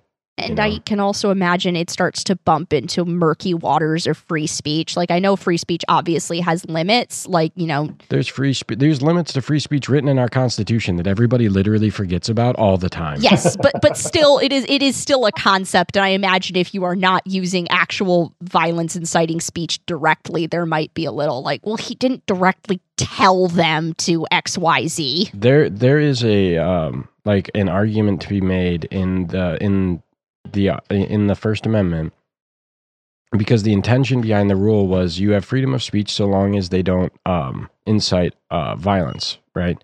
They were called fighting words. That was what that was what they like how they used it, how they termed it. If what you said would bring a fight, you are not covered under free speech. Huh. Oh, there's some uh statements I wish I could take back from Well, my and past. but nobody actually holds to that. yeah. But that was that like like ninety percent of the Constitution, the the spirit of the rule was forgotten. Uh, before we move into the about the author, I did have one thing to add. Um, there is one har- what one fraud that happens in communities that we're associated with that um seems harmless but is not, Yes. and that is uh D and D players who cheat their dice rolls. Oh, and I think we need to tar and feather them and sacrifice them to the devil. except for the DM, you're if you're the DM, you're allowed to fudge your roll. Yeah. because you're God, as we covered. Yep. Yeah. Um, my that actually interestingly leads me in, into my only point that I wanted to make about frauds is that, and this is what I enjoyed so much about reading the Warnke essay specifically, is there is so much value in cleaning your own house in Mhm. terms of getting frauds out. Like th- this is a phenomenon that I see in the Catholic Church and in many other institutional institutions or communities that feel like they are under intense scrutiny of when one of their own deviates and behaves inappropriately, the instinct is to protect them and lie for them because you don't want your already shaky reputation to be tarnished. But my God, your reputation improves so much if you establish yourself as a community where it's like, if you fuck up and you're an asshole, they won't have to come for you because we're throwing you out. Like, And that's good. I mean, that's a strong community polices its own. absolutely. Like, that's it, it- the kink community by and large polices its own for that exact reason. Of it's like, we don't want to get the cops involved. Just if it, like if there's if there's a guy who's an asshole literally basically like slap a fucking wanted poster up in all of the clubs and just be like don't talk to him Oh, I love that image of wanted posters in a kink club. It's They have it hanging. fr- they have it hanging from the X cross. but uh but yeah that's uh that was my only real point about frauds is that i c- communities gain more benefit from policing their own than protecting their own when someone has legitimately fucked up and you just kind of like the cornerstone team you kind of need to just have the courage to be the first one who goes like I don't care how much money this guy is making us he's he's a piece of shit like Mhm. Integrity integrity integrity. Yeah. All Um, right, are we but ready for the about the editors? Yeah. we absolutely are All right, so these are a little shorter. Um, Thank God. Yeah. So uh Kier-La Janisse, I believe that's how you say her name, uh, was born in 1972. Uh, she is a Canadian film writer, programmer, and educator. She was the programmer for the Alamo Drafthouse Cinema and the Fantastic Fest in Austin, Texas. And she also co founded the Montreal Micro Cinema Blue Shine, as well as the Cinemuerte Horror Film Festival in Vancouver, Canada. She is the owner and editor in chief of the publisher Spectacular Optical, which is the publisher of this book. Uh, she was the founder of the Miskatonic Institute of Horror Studies, an international program offering undergraduate level history, theory, and production based classes in the horror genre. And she's the author of House of Psychotic Women, an autobiographical topography of female neuroses in horror and exploitation films, which I understand is a considered a landmark text in film studies. I must possess it. Uh, she also filmed Right. A Violent Professional, the films of Luciano Rossi, and she contributed writings to several other anthology texts like this one. Uh, she is currently co authoring a book titled Unhealthy and Aberrant Depictions of Horror Fandom in Film and Television. She has appeared as a horror expert in a number of documentaries, including Eli Roth's History of Horror, and she produced several documentaries, such as Eurocrime, the Italian cop and gangster films that ruled the 1970s. She also wrote, directed, and produced a documentary on horror folklore called Woodlands Dark and Days Bewitched, a history of folk horror. That sounds awesome. Yeah, it does. Uh, the co editor, Paul Corupe, since 1999, he has been a key researcher, creator, and contributor to Canucksploitation.com, a Canadian movie history site working to uncover lost gems of Canadian cinema. Uh, he is a frequent contributor to Canadian film journals and magazines. He's appeared as himself in a number of documentaries and video shorts, including Nightmare in Canada, Canadian horror on film, and he's worked as the editor on several other books, including Spectacular Optical's Yuletide Terror, Christmas Horror in Film and Television. And he is the co founder and co head programmer for a Toronto based horror lecture series called The Black Museum. And that, that's what I dug up on those guys. Um, Very cool. yeah. And, and that I think maybe puts us to rest here. Are we Well, we got the last the last little bit that we always got to go through here. all right? Housekeeping. We call it housekeeping. Housekeeping. Housekeeping. Housekeeping. And with that, if you liked what you heard, please like and subscribe on whatever social media or rather streaming platform that you're listening to us on. And if it's Spotify, please leave us a review. And and Apple, please leave us a review. Five stars preferred. And if you want to follow us on social media, you can. The podcast has its own at Noctificant Pod on Twitter, and I am at Mix Rory Wicks. I am at Bearish Terror. I'm at Midwest Undead. And we also have a plethora of other social medias Reddit, Tumblr, and uh, Instagram, all under the name Noctificant Podcast that you can find us all on. But, Chris, where can our listeners find you on them social medias?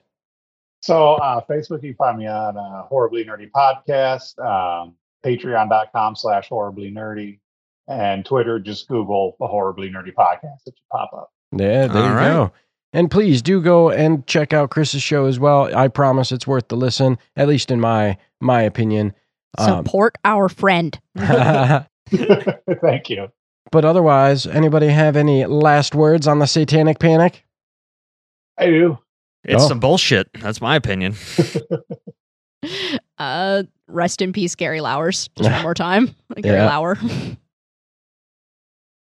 Oh no, you're fine. You're fine. I just uh, if if your listeners are interested, like if they're big horror fans, I just have a handful of like satanic cult and satanic horror movies they could watch if they are interested. Let's go. All right, so uh, 1968's The Devil Rides Out, starring Christopher Lee, is pretty good. I've It's seen that. evil. It's awesome. Great movie. Right? Yes. I have never seen this. Oh my Oh, god! it's you- you- so Oh, it's good. so good. It is ridiculous. It I, and you should uh, the fact that I am saying that should say a lot because I do not like old horror most of the no, time. No, you don't. no, it is. It is a genuine gem of nine. It uh, is of, so of horror. Oh, good. for sure.